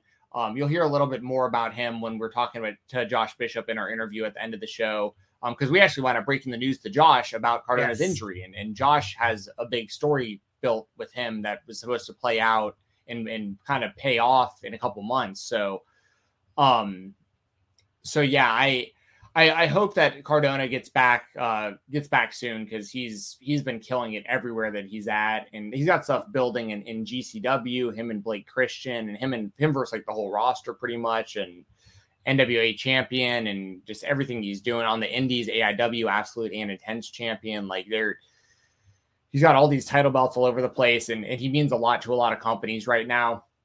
So um it's a it's a bummer too because that was the biggest draw for me of the entire NWA Always Ready show was watching Cardona, and now he's not going to be on the show, and that's and that's a bummer. Yeah, yeah. So it's a bummer. It, you know, but I hope, but I hope he gets. I hope he's back soon. I'm, I'm a huge fan. I'm a, I'm a major mark as they as they call themselves. So I, I'm I'm Team Cardona for sure. So I, am I'm, I'm looking forward to seeing him back, and I, I wish him a speedy recovery. The other other spotlight is the Queen of the Mountain match coming up at Slammiversary. I know this was announced a, a couple weeks ago, but we, we didn't really talk about it, and we didn't touch on um, Mia Yim being back in Impact either. So it's Tasha Steelz, Deonna Purrazzo, Chelsea Green, Mia Yim, and Jordynne Grace in this Queen of the Mountain match for the Knockouts Championship. Uh, this is a, a, we weren't gonna reference Jeff Jarrett, JJ. This is our way to get Jeff Jarrett onto the show, and then we still talked about Jeff Jarrett for 20 minutes. Queen of the Mountain. It's obviously a King of the Mountain with, with women. I don't know your thoughts on the King of the Mountain match. Jensen. Like, what do you think of this concept? And you know, the I, I guess this match with with the, the, these uh, women in it. So I think that the king or queen of the mountain concept is very convoluted and very confusing to people who've never seen it, especially. Um, I, without getting into all the rules, I mean, because this is the match. If they still do it this way, you know, it's like you gotta you got to like pin or submit somebody to qualify to be able to carry the belt up the ladder. You get put in a penalty box if you get defeated.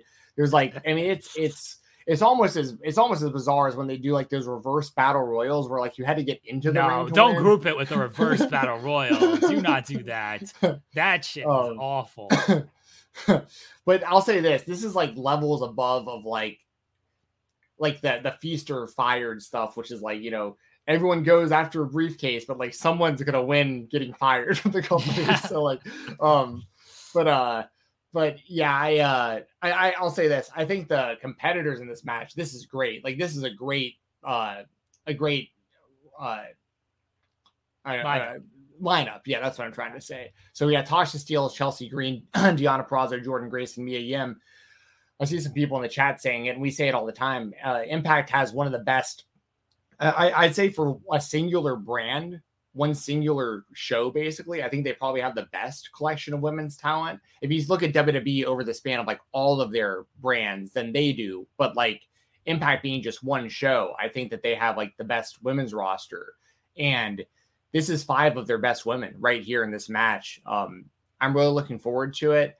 I I legitimately have no idea who's going to win because like Tosh is a, a, pretty new champion, but I think she, I think it's been a little hit or miss, but mainly hit. Um, she's she's she's growing as the champion as well. Um, Mia Yim's got a lot of buzz coming into the company recently. I think Jordynne Grace and Deonna Purrazzo are legitimately two of the best wrestlers just in the world in general, regardless of gender. And like, I'm I'm always a fan of seeing them in a high profile situation. And Chelsea Green has done I she, I think she's like really over delivered from what I expected her to after leaving WWE. Like I I didn't I was never the biggest Chelsea Green fan, but I think what she's done recently, she's really upped her game, and I think that she's looked really really good. So like, and it's not that I dislike Chelsea to begin with. I want to make that clear. It's just I I always felt that she was maybe a little overhyped personally, but I think she's done really well in this recent role she's been in, whether it be in in, in Impact or as a part of like Car, you know, stuff with Cardona and GCW and stuff. I, I and with AIW, I, I really like what Chelsea Green's been doing. So I like this matchup a lot. And as far as a prediction, like I would love to see Jordynne Grace win. Like I'm a huge Jordynne Grace fan. I feel like she constantly gets kind of lost in the mix. So like I'd like to see her win personally, but literally any of these women winning, I could I could see a reasoning for all of them. Um, and I think it's going to be a great match. I I love the concept of King of the Mountain now for this match, Queen of the Mountain. It is very convoluted, but it's also different and wacky enough that it's still that it pops me because I love different and wacky shit. Uh, so it pops me just like how different and wacky it is. But it also works. Like it, it's had some staying power. Reverse Battle Royal that had no staying power. That that got out immediately. But this has had some staying power with how it works. I I really like the the King of the Mountain concept. Bless Jeff Jarrett. What just the greatest wrestler, the greatest worker, the greatest mind in the business uh, that that's ever lived. Um, I think Mia Yim's going to win. I know she's on a short term contract. It takes her to Bound for Glory. I think she can just have a short reign with the title and then drop it to whoever at Bound for Glory. But I, I think Mia Yim is going to end up winning this match. She she came in with a lot of buzz. Her debut was great. Um, she's she she automatically looks like a star going into things. And I think if you give her the title, maybe there is a chance that she signs a longer extension with them because I, obviously AEW is the other place she could go. AEW's women's division, now that they've added Athena, uh, Will Washington is pretty set that they're going to add one more. And of course, they, they previously added Toni Storm this year. Will's pretty set that they're going to add one more in the next coming weeks and stuff. And, you know, Dakota, Candice, Tegan are all kind of the names floating out there. Um, so if they add another one, Mia Yim very much could get lost in the shuffle. Impact, she ain't getting lost in the shuffle. She could be a star in Impact. So I think she ends up, if she wins the title, you could sell her on signing longer with Impact. And I think that um, she ends up staying with Impact. If, whether she wins the title or not, I think she ends up staying with Impact. But I think Mia could have kind of a short run with the title. Yeah, I think all that all that totally makes sense. Um, I just I just hope it's a good match, and I, I expect it to be. There's a lot of great talent in there, and also just really quick, Jeff Jarrett. We keep talking about about how great of a guy Jeff Jarrett is, and and how great of a worker he is. I will say this, like in all honesty, I because I you know I lived in Nashville as long as I did, and I, I actually had seen him in person a couple times, just like out and about, and he legitimately is like a really really nice guy, like at least to the fans. Like I walked up to him and I was just like, I'm a big wrestling fan, and it's like really cool to meet you. And we sat there and talked about like minor league baseball and like other wrestling, and for like five ten minutes, like just just standing there. And he was like, God, JJ, JJ's cool. going crazy right now. To you telling this Jeff Jarrett story, but like literally, he was like, it, I couldn't believe that he was he was just so personable. Like he was just he was legitimately interested in in in talking to another wrestling fan just about. Did he try to sell you anything. gold bars? He was trying to sell you something. Eh, he didn't try to sell me anything, dude. I was literally because I, I was talking to him. It was actually at a Nashville Sounds game, a minor league baseball game, and I was like, I was like, man, I wish that like y'all would run uh because uh, he was with NWA at the time. I was like, man, or, or sorry, he was also doing like Global Force. And I remember being like, man, I really wish you would run this stadium. And he's like, yeah, it's tough for like this reason or that reason. But he's like, I love this stadium. I love this town, blah, blah, blah. And then I started talking about his wrestling career a little bit and just like how I'm a big fan and like really love that he founded TNA and all this stuff. And it was, it was just, he was a really, really, really nice guy. Um, so I, I want to throw that out there for, for all the flack he, he gets for like all these various reasons. Like, if you're a wrestling fan, you approach Jeff Jarrett, he'll probably be really, really, really nice to you. So just throwing that out there. Try to sell you them gold bars. That's why it's nice to you. Uh, Indie Spotlight this coming week on Uncharted Territory, uh, June 6th. Uh, it'll be AC Mack defending the Independent Wrestling Championship against uh, Speedball Bailey. So two two former guests on the show. So Speedball continuing his run of greatness this year, just having banger matches after banger matches.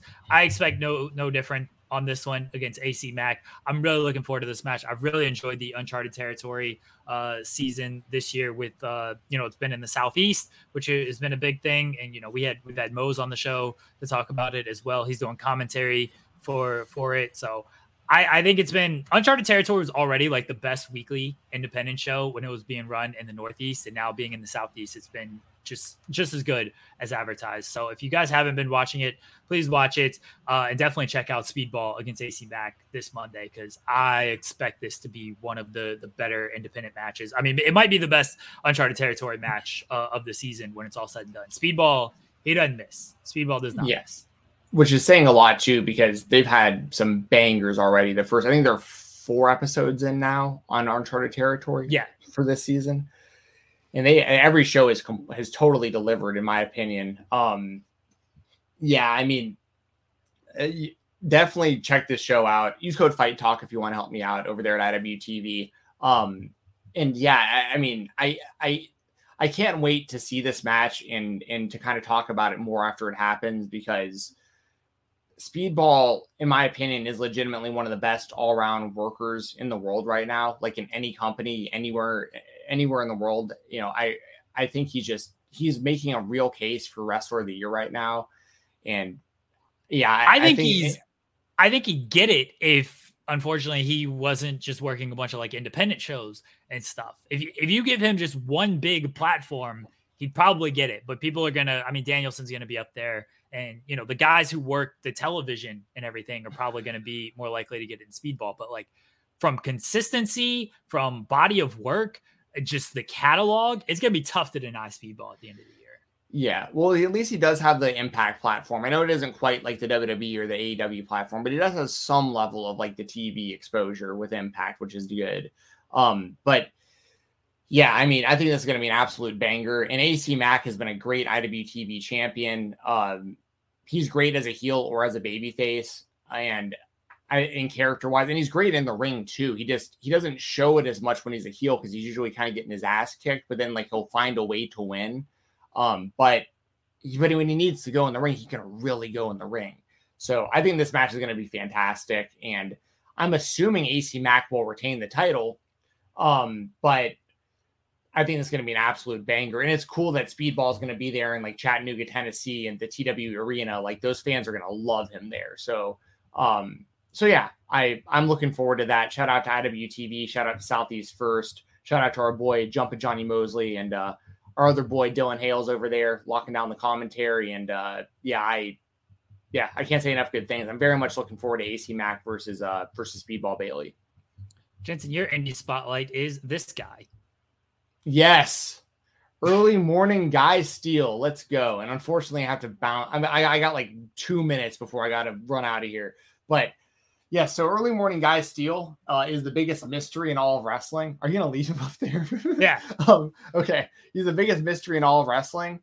Um, there has been a lot of you know a lot of chatter about who is this guy. He's obviously he's wearing a mask that looks like a human face, but like it's a mask. Um, his gimmick is basically that of a guy who like botches, but then will hit something spectacular so like he'll like climb the ropes and like rack himself because he's off balance, but then he'll hit like some crazy like 450 or something off the top rope. Um I they, they've been throwing people off the scent for a while here. They they were teasing that one of the referees, Jesse, was him, um, who wears like the big glasses. And I had to go back and look at the clusterfuck to to to do some investigating, and I noticed that Jesse, that referee, was right there in the same frame as early morning Guy Steele. So it isn't him. So the question is, who is this guy? My guess, as of right now, I think this is John Morrison potentially. I know this ah. sounds I know this sounds crazy, but the moves that he's been doing lately, he, his finisher uh, he won uh, he won the scramble this past this past GCW show. His finisher was pretty much a Starship Pain or something very sorry, not a Starship Pain, a uh, Moonlight Drive. It was very similar, kind of like that twisting neck breaker. And I was like, that's kind of like a Morrison move. And he also did that barrel roll 450 that Morrison does, and he's been using more on, the indies. It's like a it's like a sideways 450 off the top. And, and early morning Guy Steele basically did that move too. And also he was in the scramble match and on the same show morrison wrestled the match later that night also. So like morrison was in the building. So like my investigative work i i think this might be john morrison um and on top of that dad who we will hopefully be talking to soon right on this show who some of y'all might know from like youtube and the creator clash. He's friends with john hennigan john morrison and he's been appearing on shows with him and I tweeted at dad and said, Hey, I want to see you versus early morning Guy Steele. And he was like, Yeah, me too. And I'm like, Is it Morrison? Like, so I think this might be Morrison. So I'm just throwing that out there. It would pop me tremendously if John Morrison is like, Yeah, I'm wrestling Samoa Joe and Miro on AEW TV. And then on the weekends, I go cosplay as early morning Guy Steele. Uh, you know, good work if you can get it. I first, I know you got to go, Jensen. I'll let you, yeah. I'll let you do your plugs, and then I'll talk a little bit about early morning guys. Too. Yeah, go for it. Because once again, obviously he's wearing a lot of padding and stuff under there. Like it's hard to tell who this is under this suit. But that said, I don't know, I don't know the height, so we'd have to do a little more investigating. But shout out to early morning Guy Steele. If y'all want to follow me on Twitter, it's fight talk underscore f i g h t t a l k underscore. Um, just excuse me, follow me there, and um, yeah, I got to run. Thank you, Jensen. I'll talk to you next week. Jensen will be back next week. We're back at 9:30 next week, everybody. Uh, but thank you to Steve yes, Jensen. Enjoy enjoy the Josh Bishop interview, y'all. Yes. Um, JJ, we can does early morning Guy Steele have Twitter? Let's see. If not, I'll tweet Joey Janela right now and see if we can't get early morning Guy Steele on the show. Um, why is Twitter acting? Is Twitter acting up for anybody else? It's been giving me some issues for the last uh couple couple days. Oh, early morning Guy Steele does have Twitter. Uh, not a lot of followers. Now fighting humans, not just cows, for booking contacts. All right, so he's on Twitter. All right, let's tweet early morning Guy Steele. Hey, it's at early steel. If anybody would you like to be interviewed by? Oh wait, how, how should I set this up? Hey, early we, myself, and at Fight Talk, Steve Jensen would like to interview you on the spotlight. You are awesome. Let us know if you're interested.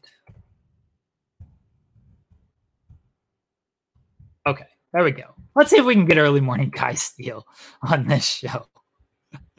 I first saw him at the scramble. He's he's so good. He's he's hilarious. I didn't get it at first. I was like, this is stupid as shit. And granted, this is the scramble, the clusterfuck. Um, not the scramble, sorry, the clusterfuck. Uh, at spring break. And it's very late. It's like 3 a.m. or something. I'm very tired. And he comes up and yeah, he probably will be like, Who the fuck is this? Um, and he's out there. I was like, oh man, this is can we just end this thing? But then the more it went, I was like, this is this is so stupid, but it works. Uh bless bless early morning guy Steele. Maybe we'll get him on the spotlight in the coming weeks or something. We shall see. All right, everybody. I am going to throw to the interview we did with Josh Bishop. Uh, in AIW tradition, Josh was did not have his video on, but he's there. I promise you, he is there. Uh, we we talked to Josh about his AIW run, comparisons to Sid, uh, comparisons to the great Psycho Sid, where I I go to bat for for Sid. I talked about Britt Baker and uh, his relationship, friendship with her, and learning from her. Um, we did break the news of Cardona's injury to him. Uh, we talked a little bit of basketball at the end and just uh, really, really fun talk with, with Josh Bishop. Go about 30 minutes with Josh. And here we go. Let me let me at least hit the right buttons. I lost it when I lost when Tony Khan cut my Wi-Fi. Uh, here we go. Josh Bishop from AIW. You can follow him uh, at Joshua underscore or Joshua Bishop underscore. But here we go. Let's head on over to the interview. Welcome to the Creator Spotlight, the interview portion of the Spotlight with myself and Jeremy Lambert. I, of course, am Stephen Jensen. Today, via audio, we have one of my favorite independent wrestlers in the entire world, a guy whose journey I've been following for quite a while now.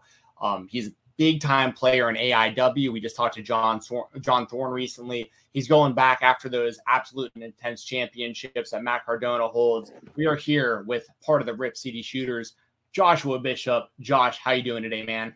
I'm great. Thank you for having me on the show. I loved your guys' interview with uh, Thorne a few weeks ago.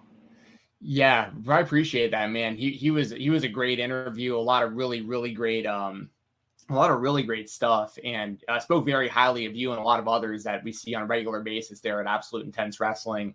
Um, Josh, just in general, man, like I feel like you know, John John talked about it a little bit last week. I feel like you've been on the brink of like really, really breaking out in the world of wrestling for a little while now. And I feel like your your time in AIW, you become like a superstar of that promotion. And you know, I've got to see you in in a lot of different settings, uh, especially like live in Nashville at Southern Underground Pro and and all that stuff. How do you feel about kind of where you're at in wrestling right now? Because I know you've uh and Jeremy, I'm sure will pop back in. I know you've um I know you've you've had a lot going on, but I'm sure I know you've also, you know, I know you've had trials with WWE. I know other companies are interested, and I know you've done stuff with the NWA. Like, how are you feeling about kind of like where you're at right now in the wrestling world? Um, I love it. I definitely have goals and things that I want to achieve. Like, I have my own personal goals and stuff. I don't uh, like to put that stuff like out there online. I think it kind of like then you're almost begging for it to happen. Like I kind of have my own stuff in my phone that I put down every year, and like I've been checking more and more off like every year, like bigger ones up, just like climbing up the ladder of like working for more places, working more main events. Like we're having the like the chance to work and learn from uh, getting in there with like some of the best dudes in the game at like the highest level and just like learning and just like getting better every year. I love it. Like, I mean, yeah, like I like it would be cool, I guess. Maybe I don't know actually if it would be cool to be like signed somewhere or not, like because everyone's kind of signed, so it's just nice being. Me and Wes are just doing our thing. We're just trying to grow on our own every year. Well, and speaking of Wes, you know, that's someone else that I, I like to shout out a lot too, because I think that the two of y'all are great as a tag team. And I think they're I think y'all are great as like the dynamic of like him being like a manager for your matches as well. And he can really go in the ring too. I think there's a lot of uh possibility, but with the two of y'all separately and individually in like a whole lot of different ways. Um how how do you know Wes? Because y'all seem really tight. I just met him at training. He just, well, for the first two or three shows I was at before he started uh, coming to the school, like one my one of my duties was I was selling like the beer tickets and stuff, and he came to some of the shows, and I just remember he was getting beer tickets because, I mean, he looks the way he does, so he's pretty like recognizable. You know what I mean? And then he started coming to training, and then we just kind of hit it off. He's a couple years older than me, but like we have this uh, so much of the same similar interests and the people we like in wrestling, like why we like wrestling. But then we also have sometimes have some extreme polar opposites. So we just are like a good we're a good dynamic, I think. And mm-hmm. I can manage him, he can manage me, we can do whatever. I don't really see it as like a manager role when we do stuff, more just kind of like outsider style if that makes sense. It does. It really does. And I, I see it the same way. Uh, he, I remember Wes did some really good uh, like promos that he recorded too for social media a little while back that kind of had those kind of vibes. Might maybe it might have been like the. Uh, yeah, I remember you had a really really good video package put together for something to the to the My Way video as well. Oh, um, um the collective in Indiana or Indiana. Yeah for me and Justice, and then it was barbed wire. Yeah, that was bad. Well, speaking of you and Justice, I have to ask, like right now, before I forget to ask, because it, it, happened to be the like the three year anniversary when we were talking to John the other day. it's funny though because probably every day for the last three years, Justice and I have gotten tagged in it by someone, or they've tweeted it at us, or like retweeted or liked a tweet that has it in it. So to us, like we see it every day almost. So it's not that big of a deal. but then like one day, like a bunch of people like more than the normal were tagging us and stuff. And I was like, oh, I guess. I texted them. I said, oh, I guess happy anniversary today, huh? That's wild. Jeremy, you were at the show recently. Um, yeah, I want to hear your thoughts on on because you had to see Josh live. Was that one of the first times you've seen him live? That was that was the first time I've seen him live. So I was out, I was at Gauntlet for the Gold uh, the other weekend, and yeah, the first time I've seen you live. And the first thing that jumped off the page to me watching you live was like the presence that you have and, and the control, like the way you control the audience that you have. And I, I hope this does does not offend. Uh, and I'm sure she was just comparing with the the hair, but my fiance is like big Sid vibes from you. And I'm a huge fan of Sid. Like how how many times have you heard that? Because you're immediately you're immediately uh, laughing and popping for it. every I've done for probably the last since I dyed my hair blonde.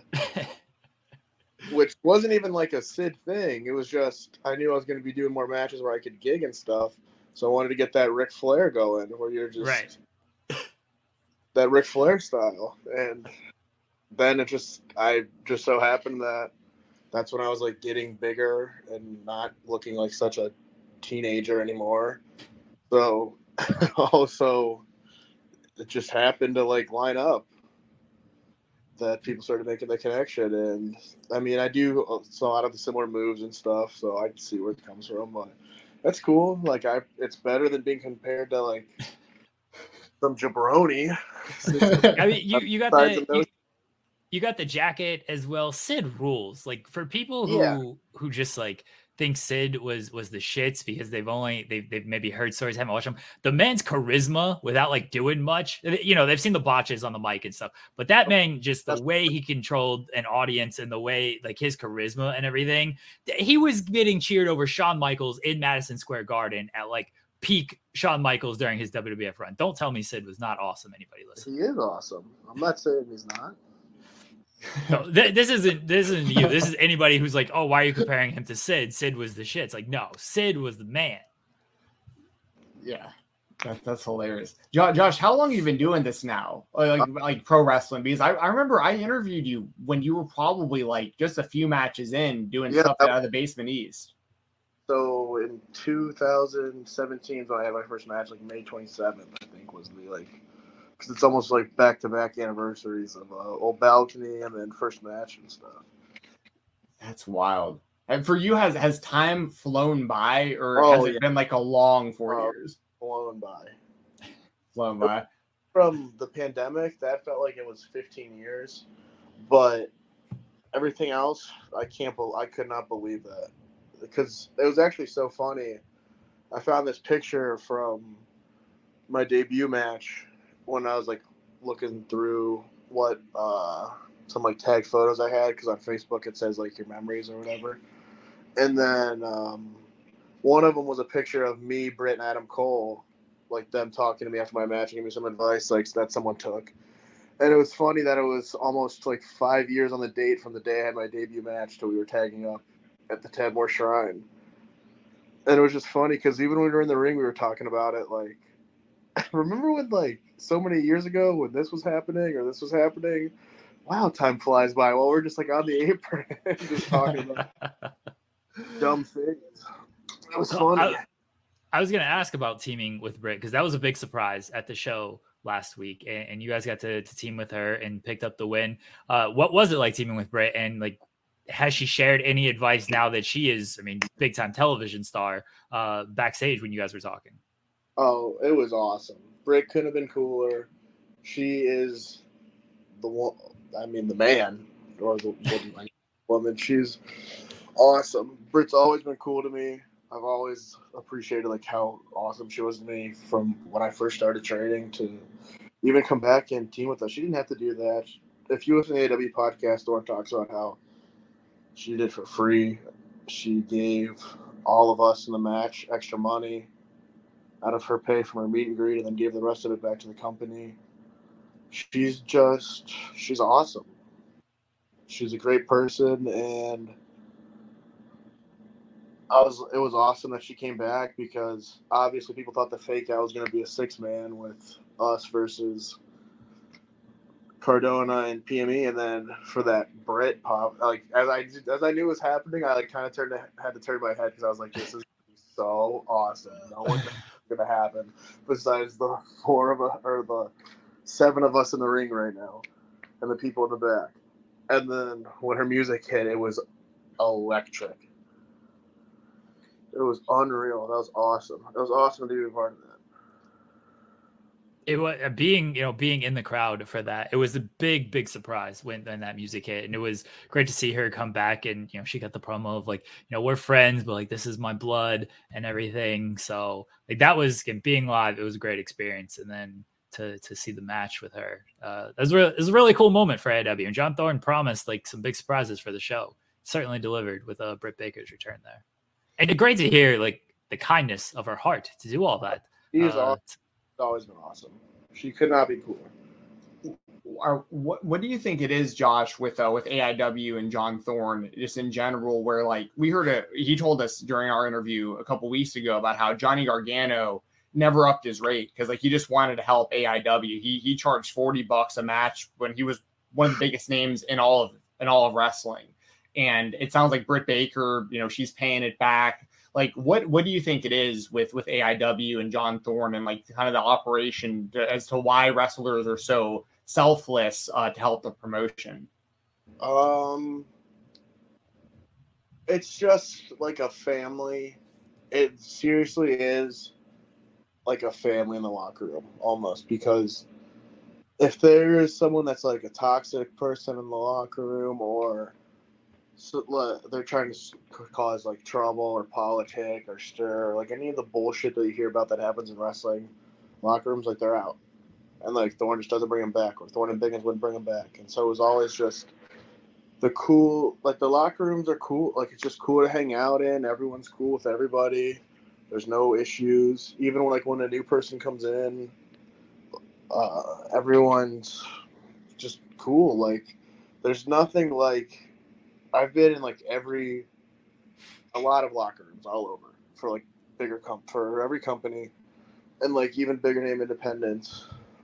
Uh, and there's nothing like an AIW locker room because you know after the show you're all going to hang out and it's almost like you're all going to get food if you can together and like everyone's hanging out at the after party whatever bar it is if it's snacks or uh, now if it's at um, dive bar and no matter where it's at it's everyone just here to hang out and have a good time no drama nothing it's awesome i love it You're I- you're. s- Yeah, Oh, go go ahead, ahead, Gary. Oh, I was going to say, I you, you mentioned you know some other companies that, that you've been working with, and one of the companies I just wanted to bring up real quick before I forgot to ask, what's the experience been like in JCW for you? Because they're making you out to be an absolute killer in that company, and I really want to see more of you doing that, and I want to see more of you in like GCW and stuff too. Like, do you think that there's more of that coming soon?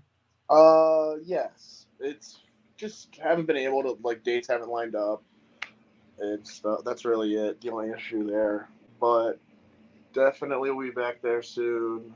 Um, it's been awesome because, like for instance, you brought up the Sid comparison. That's exactly what Lauderdale said. He said, "I want you, I don't want you to do Sid." Uh, that's cool with me. I love it. I love growing up. I loved like big guys, like, and I love squash matches. So I love it, and I love that it's creative. Like I try to do them creatively enough in a way where it's not just. Obviously, an independent wrestling crowd does not want to see a squash match. Like they want a competitive match. So I try to make them interesting and unique enough to where it'll keep your attention the entire time, and it's not just like a thirty second uh, done and over. Like this guy come out and hits his move. Like I try to do wild things like stack weapons in crazy ways and like keep it interesting. And now it's cool that when I come out, the the crowd just chants fresh meat or they that's it's gonna be bad for whoever's in the ring, and it's just fun. Those are just really fun. It's creative, and I honestly I appreciate everyone that has ever been in there with me during that time because I am full blown Stiffy McGee, just crushing people. I on on the creativity, the finish to the gauntlet for the gold was you hitting a razor's edge on guy over the top rope through a Yeah. table. So Like- that a lot of times Royal Rumble finishes are kind of flat. Yeah, And so I just had this idea. Knew Derek's a little crazy. So I just had this idea that if there's a wood table out there, I'm going to awesome bomb you over the top through the table, and we're not going to tell anybody about it, and we'll just deal with it later. I Be a super hot finish, and no one could really be mad. And so when I came out on my entrance, on my way after the Britt match, I kind of pulled it to where I wanted it. And then when I came out of my entrance for the gauntlet, I pulled it a little more to the set, like how I like it. When I'm going to do an awesome bomb to the uh, floor. So I could make sure I took care of them the best because I knew nobody would move it because nobody knew what was going on. right. It was just, all right, here we go. What's going to happen? See ya. So that that seems to be a little bit of a theme with the uh, ask for don't ask for permission, ask for forgiveness. Because he is John Thorne was telling us about the balcony spot with Justice as well, how that was the same situation. so mad. He was so mad. Did, did he did he mention anything about the the bomb over over onto the table? Was he like, "What are you Um, doing?" No, no, we didn't talk about it. Hopefully, not too mad. I don't know. We haven't had a talk since then. So um, I remember like so when that happened, you guys like did the double T's on the apron and everything, and yet you picked him up, and I could see you were angling for something, but there was nobody on the outside to catch. And so I'm up on the bleachers, so I can't see like the table on the other side. So like watching it live again, just the, the other thing was like, wow, holy shit, this happened because I could see you were about to like toss him over the top rope. I was like, this is insane if he's just gonna land on the floor because there's no one to catch him and the table. And I saw afterwards, like you were you were hanging out with um after the show, and I heard someone ask you like, where did he go? Like what where did you hit it? And you had to tell somebody like, oh, he, there was a table over there. Everything's good. Well, we did also. Luckily, Derek is nuts because we did agree. Hey, there might not be a table. Oh. You're going, Oh no. hope there's a table. so he was willing to just take that, like, all right, sure, just toss me to the the floor, Yeah, he's table nuts. or no table. Yeah, he's I nuts. think that that is that is crazy. Oh man. So one one match I want to shout out real quick. It was a long time ago, but it's a match that's always stuck out to me as like one of my favorites because it technically speaking, it wasn't like the best technical wrestling match I've ever seen, but it was one of just the most brutally hard hitting, just authentic matches I've seen in person. Was you versus Manders in the Basement East? Oh, uh, this was a, a while back, but y'all just beat the hell out of each other. Do you remember that match? Is that that's the kind of stuff that you like? If it isn't going to be like a squash match, do you like Yeah. having that kind of match? I definitely like it when I get to get in there with like a bigger guy and uh, just kind of throw down. Like I don't mind it. Like I tell him, hey, you're gonna know I'm there. Make sure you hit me back because I think that it makes for a better match if you're just kind of beating the shit out of each other. Like, so I don't mind it if someone's hitting me as long as they're not like crushing me with punches in the face or anything. But I mean, I don't mind if you're roughing me up a little bit. I don't care. I mean, has that happened to you at all? Like, has anybody like really went after you? Because I feel like it'd be kind of a bad idea considering like your size and strength and stuff Um, to really go at you. not in like a way where it's a in a negative way, but in like a teaching moment of like teaching you how to like fight back and defend yourself, kind of. Yes, but like it was just so, but it like is a teaching moment of like okay, I need to learn to fight back and not just get my ass whooped by this this crowd. Like if is gonna frail me, you just stand up for myself, even if it's just like, and then as soon as you do that, it just ends it. Um, some other questions I had for you. It's kind of all over the place, but you know, I've, I've been following you for a while, so like I, I'm just kind of thinking everything kind of all at once. And um, you know, you've, you've gotten to spend time recently in the ring with guys like Matt Cardona and Brian Myers, and I know Cardona just announced that I think he's getting was it bicep surgery? Yeah, he torn bicep. yeah. Yeah. So, um, what's it been like being in the ring with those guys who are like, you know, such worldwide, you know, superstars that I'm sure you can learn a lot from, and then, and then also, you know, how does this maybe affect the timeline of? I guess we don't know for sure how long Cardona is going to be out, but that's the big kind of redemption story going on with you right now, is you getting those titles back from Cardona. So, how's it been working with those guys, and uh, how looking forward? How much are you looking forward to doing it again with those guys? Um, first of all, I did not know about the Cardona like surgery thing, so that kind of sucks. I hope he it, it's not as bad as maybe they say, and he will get. Hopefully, he gets well soon. Um, because I, you know, he's a big heel, but he is also kind of the man. He's super helpful. Uh, I appreciate him a lot. Like he teaches me a lot every match, and in ways that are like I don't think he means to be mean, but it's like, damn, all right, I really do need to step this shit up. so I appreciate it, and especially him and my, and especially Myers, like that. Wrestling Brian Myers was so mind-boggling to me because he's someone that I think is probably honestly one of the best workers in the world. I seriously think him and uh, Cardona are just unreal good at everything they do, and they're so underrated. So it's been awesome because they're so helpful to me in Wes, and we it is awesome. I appreciate them so much because they help us out a lot when they don't have to. And they're also I was so good. I, I was going to ask if you if you heard anything about the Cardona situation because you're supposed to wrestle him in July, and, and like Jensen was saying, this is the the big redemption that they were setting up. And I mean, torn bicep that's usually like a six nine month recovery there and if you get surgery. So it feels like he's going to be out for a little bit, and I did not know if. Um, you have been contacted about this and if you've heard of new plans, No. but apparently we're breaking the news to you. No, uh, no, I have no idea. I hope that he's all right. Um, I don't really know what I'm gonna do. I guess. Uh,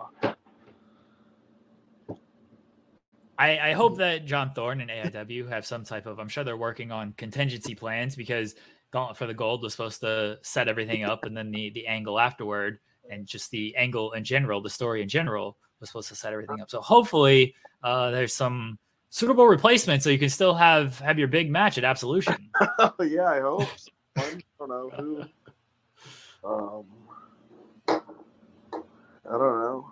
If anyone wants to come to Absolution, I need a don't oh man, maybe maybe maybe Myers, maybe you and Myers, maybe Uh-huh. maybe you know. Yeah, I wouldn't mind getting back in there with him again. It was pretty fun. It was awesome. Yeah. Yeah, I mean, I've really enjoyed y'all's y'all's whole story with all that. I think it's been really, really cool to watch that all play out. Um, who are who are some people that you haven't got to mix it up with that you want to get in the ring with? Um, I think maybe definitely I would say a guy like Janela. Probably he's kind of the gatekeeper in a way, like the modern gatekeeper of the Indies. Uh, I'd love to get in there with Tom Lawler again. I think I've wrestled him every year in my career, so just to see is this going to be better than last time in like a weird way of like, am I getting better as a wrestler? A singles match with Derek Direction, I think, would be very fun. Or Derek Dillinger, sorry, would be really fun. Uh, just because we had fun with that like 30 seconds we had at the Gauntlet. I bet we could do something nice and spicy.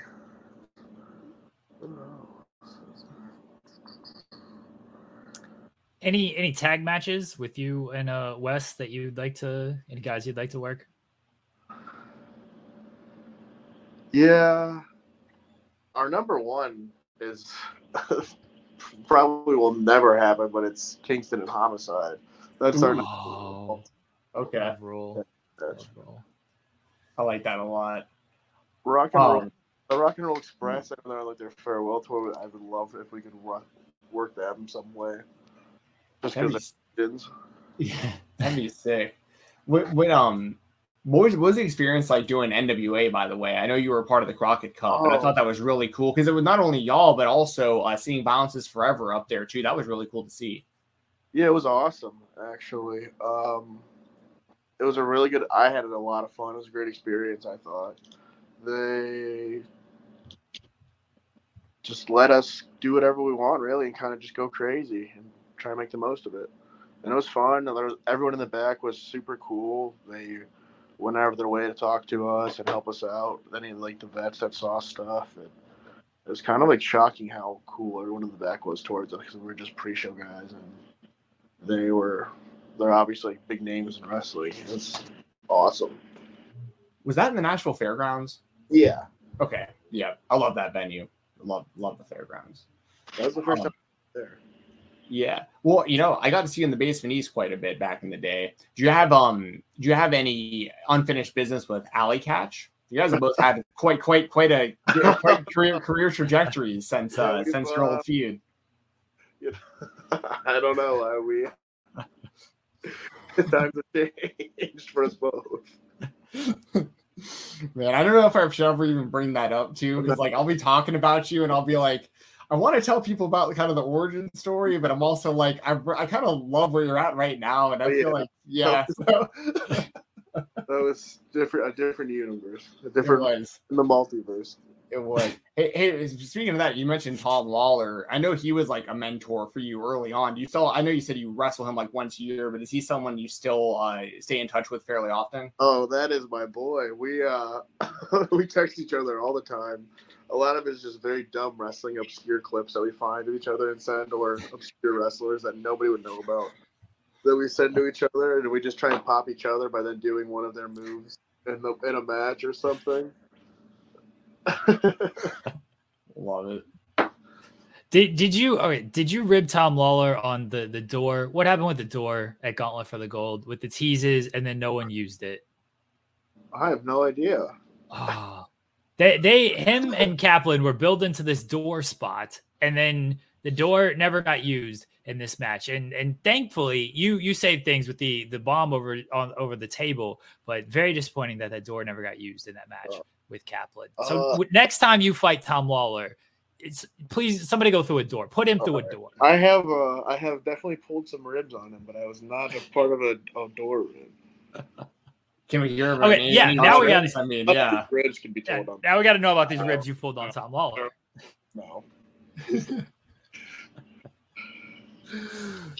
Have you ever done anything with his entrance gear? He's he's very known for his entrances and stuff. Have Oh. you ever made him like do any like, hey, do this entrance just to pop me type of thing? uh, at Black Label one time, somehow he got me.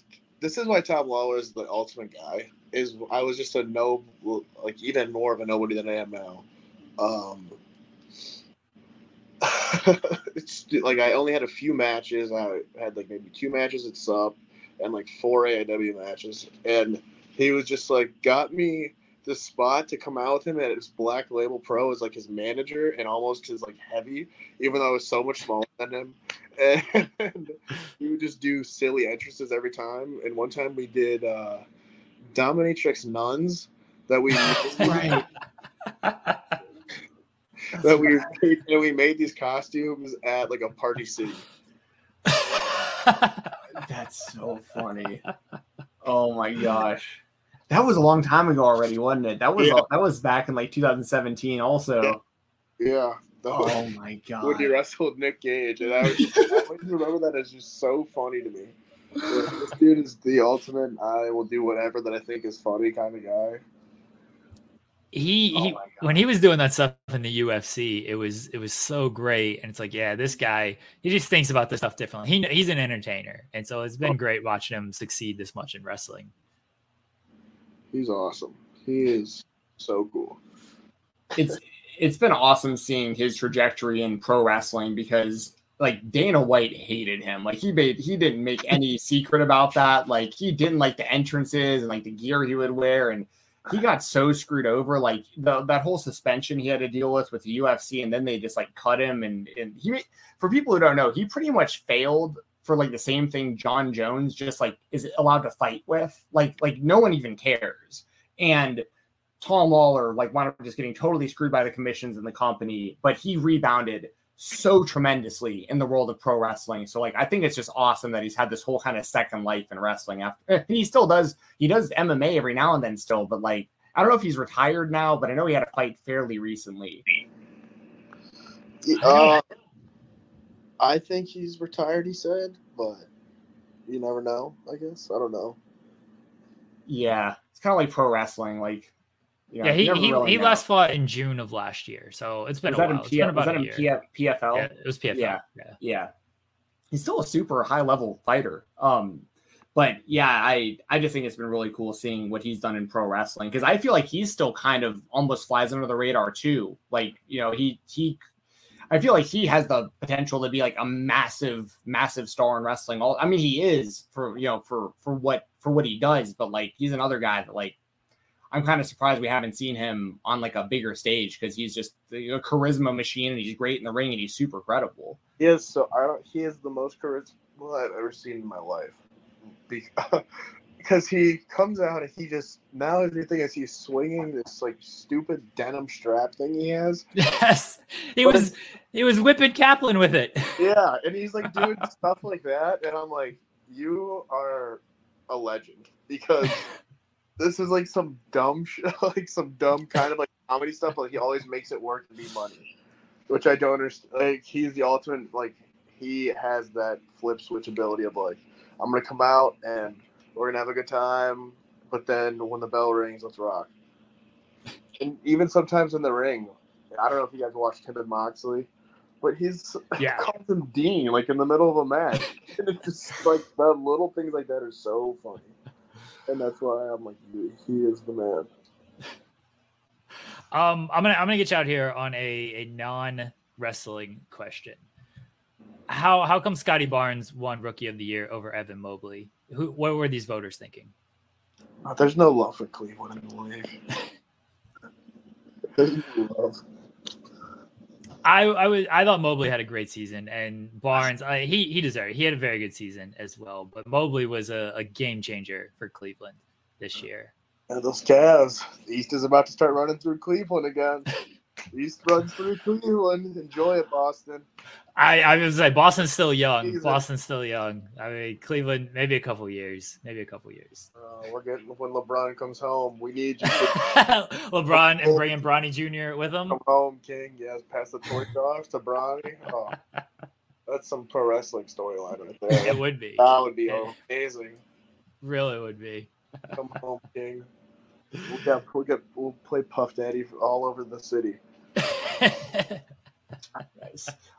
Um, yeah. So the the the last the last question I got for you, and I know you kind of alluded to this before, and it's okay if you don't want to answer, but I, in like a perfect scenario, where where do you where do you kind of see yourself in the wrestling world? Maybe like three to five years from now. Is this something where like do you want?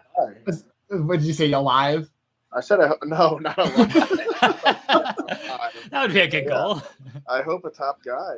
I A top guy. think- yeah, I think everyone when they want look at wrestling, they want to be the top guy. Yeah, I like where I'm at now, but of course, I know there's higher levels, and I want to go there and be a top guy, and just everywhere I go, try and become the top guy in the place, and just be a player in wrestling. That's really what I wanted it to be. Yeah, the, the reason I said alive, by the way, I know you listened to the interview with John, but but uh, you know, years back after that balcony spot, when I checked in on you, that, that was your only response. Was just like, I'm alive. I guess I'm. I was good." just, I was, I was in shock, honestly, for like eight hours. I believe it. That was one of the most insane things I've ever seen in wrestling, dude. That that was that was absolutely crazy. Um, but you'll live forever because of that. Like that that that'll always be shown for the for the rest of the time. So I hope Um, so. Yes. Yeah.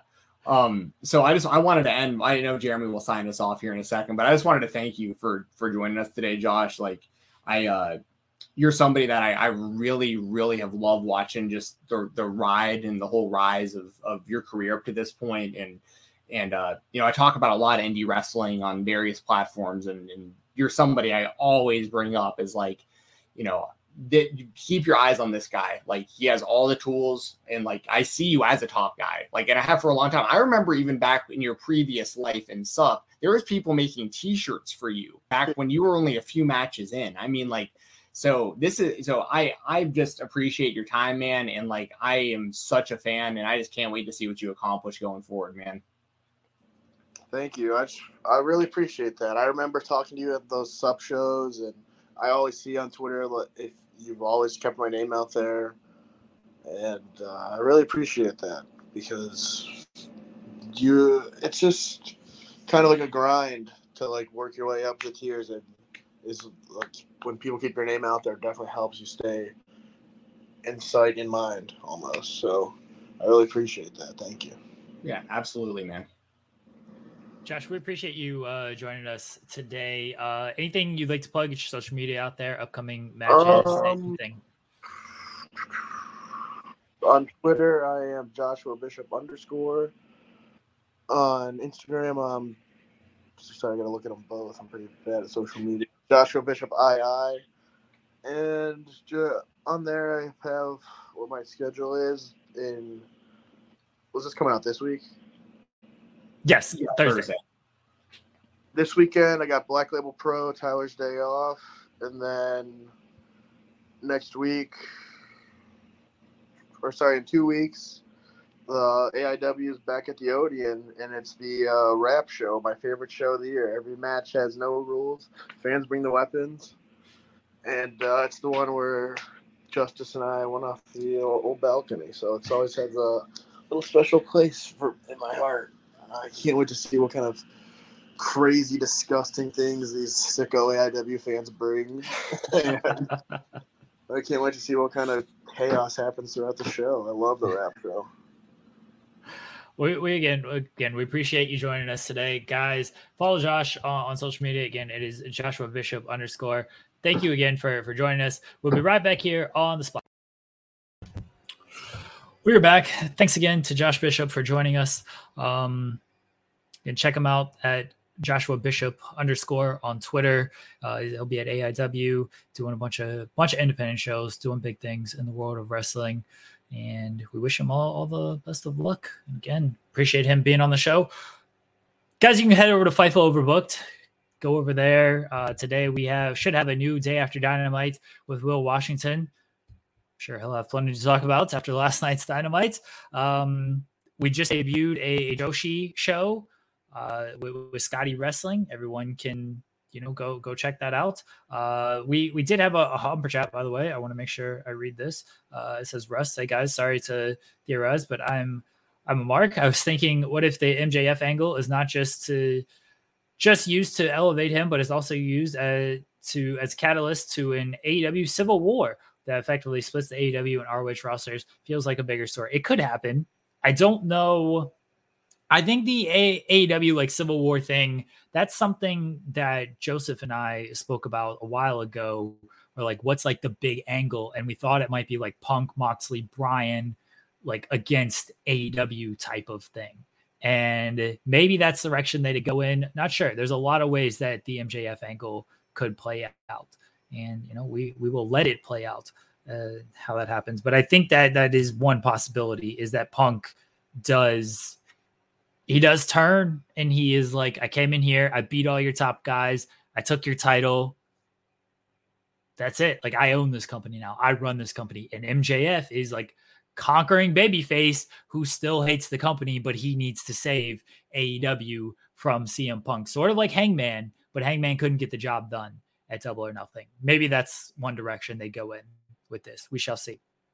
Again, or Dynamite on Fightful Overbooked with uh with Will Washington. That is at four o'clock today. Check that out. Um, and we, we have a new Joshi show with Scotty Wrestling. Check that out. Uh, that'll be bi-weekly. He'll be covering the, the world of Joshi. And then on the weeks that we don't have that, we will have New Japan uh, with, with Mark and Kieran um, on, on Fightful Overbooked. So check that out. And I think that's it. I did a charity stream on Monday. That's up on on Overbooked and on Twitch, twitch.tv slash Fightful Gaming, six and a half hour charity stream to support everytown.org uh, to, to prevent and stop and halt gun violence and regulate gun control and gun safety after everything that more has gone down this week, the past couple of days. So if you guys want to support, uh, go to everytown.org and, and donate. Appreciate everyone who supported that on on Monday, the the charity stream. I think that is everything, everybody. Uh, we'll be back next week with a new episode of Spotlight, 9 30 a.m. Eastern. Appreciate all the support. Love you guys. I hope everyone has a great weekend, a great week. Talk to y'all later on. Everybody in your crew identifies as either Big Mac Burger, McNuggets, or McCrispy Sandwich. But you're the filet fish Sandwich all day. That crispy fish, that savory tartar sauce, that melty cheese, that pillowy bun. Yeah, you get it. Every time. And if you love the filet of fish, right now you can catch two of the classics you love for just $6. Limited time only. Price and participation may vary. Cannot be combined with any other offer. Single item at regular price. Ba da ba ba ba.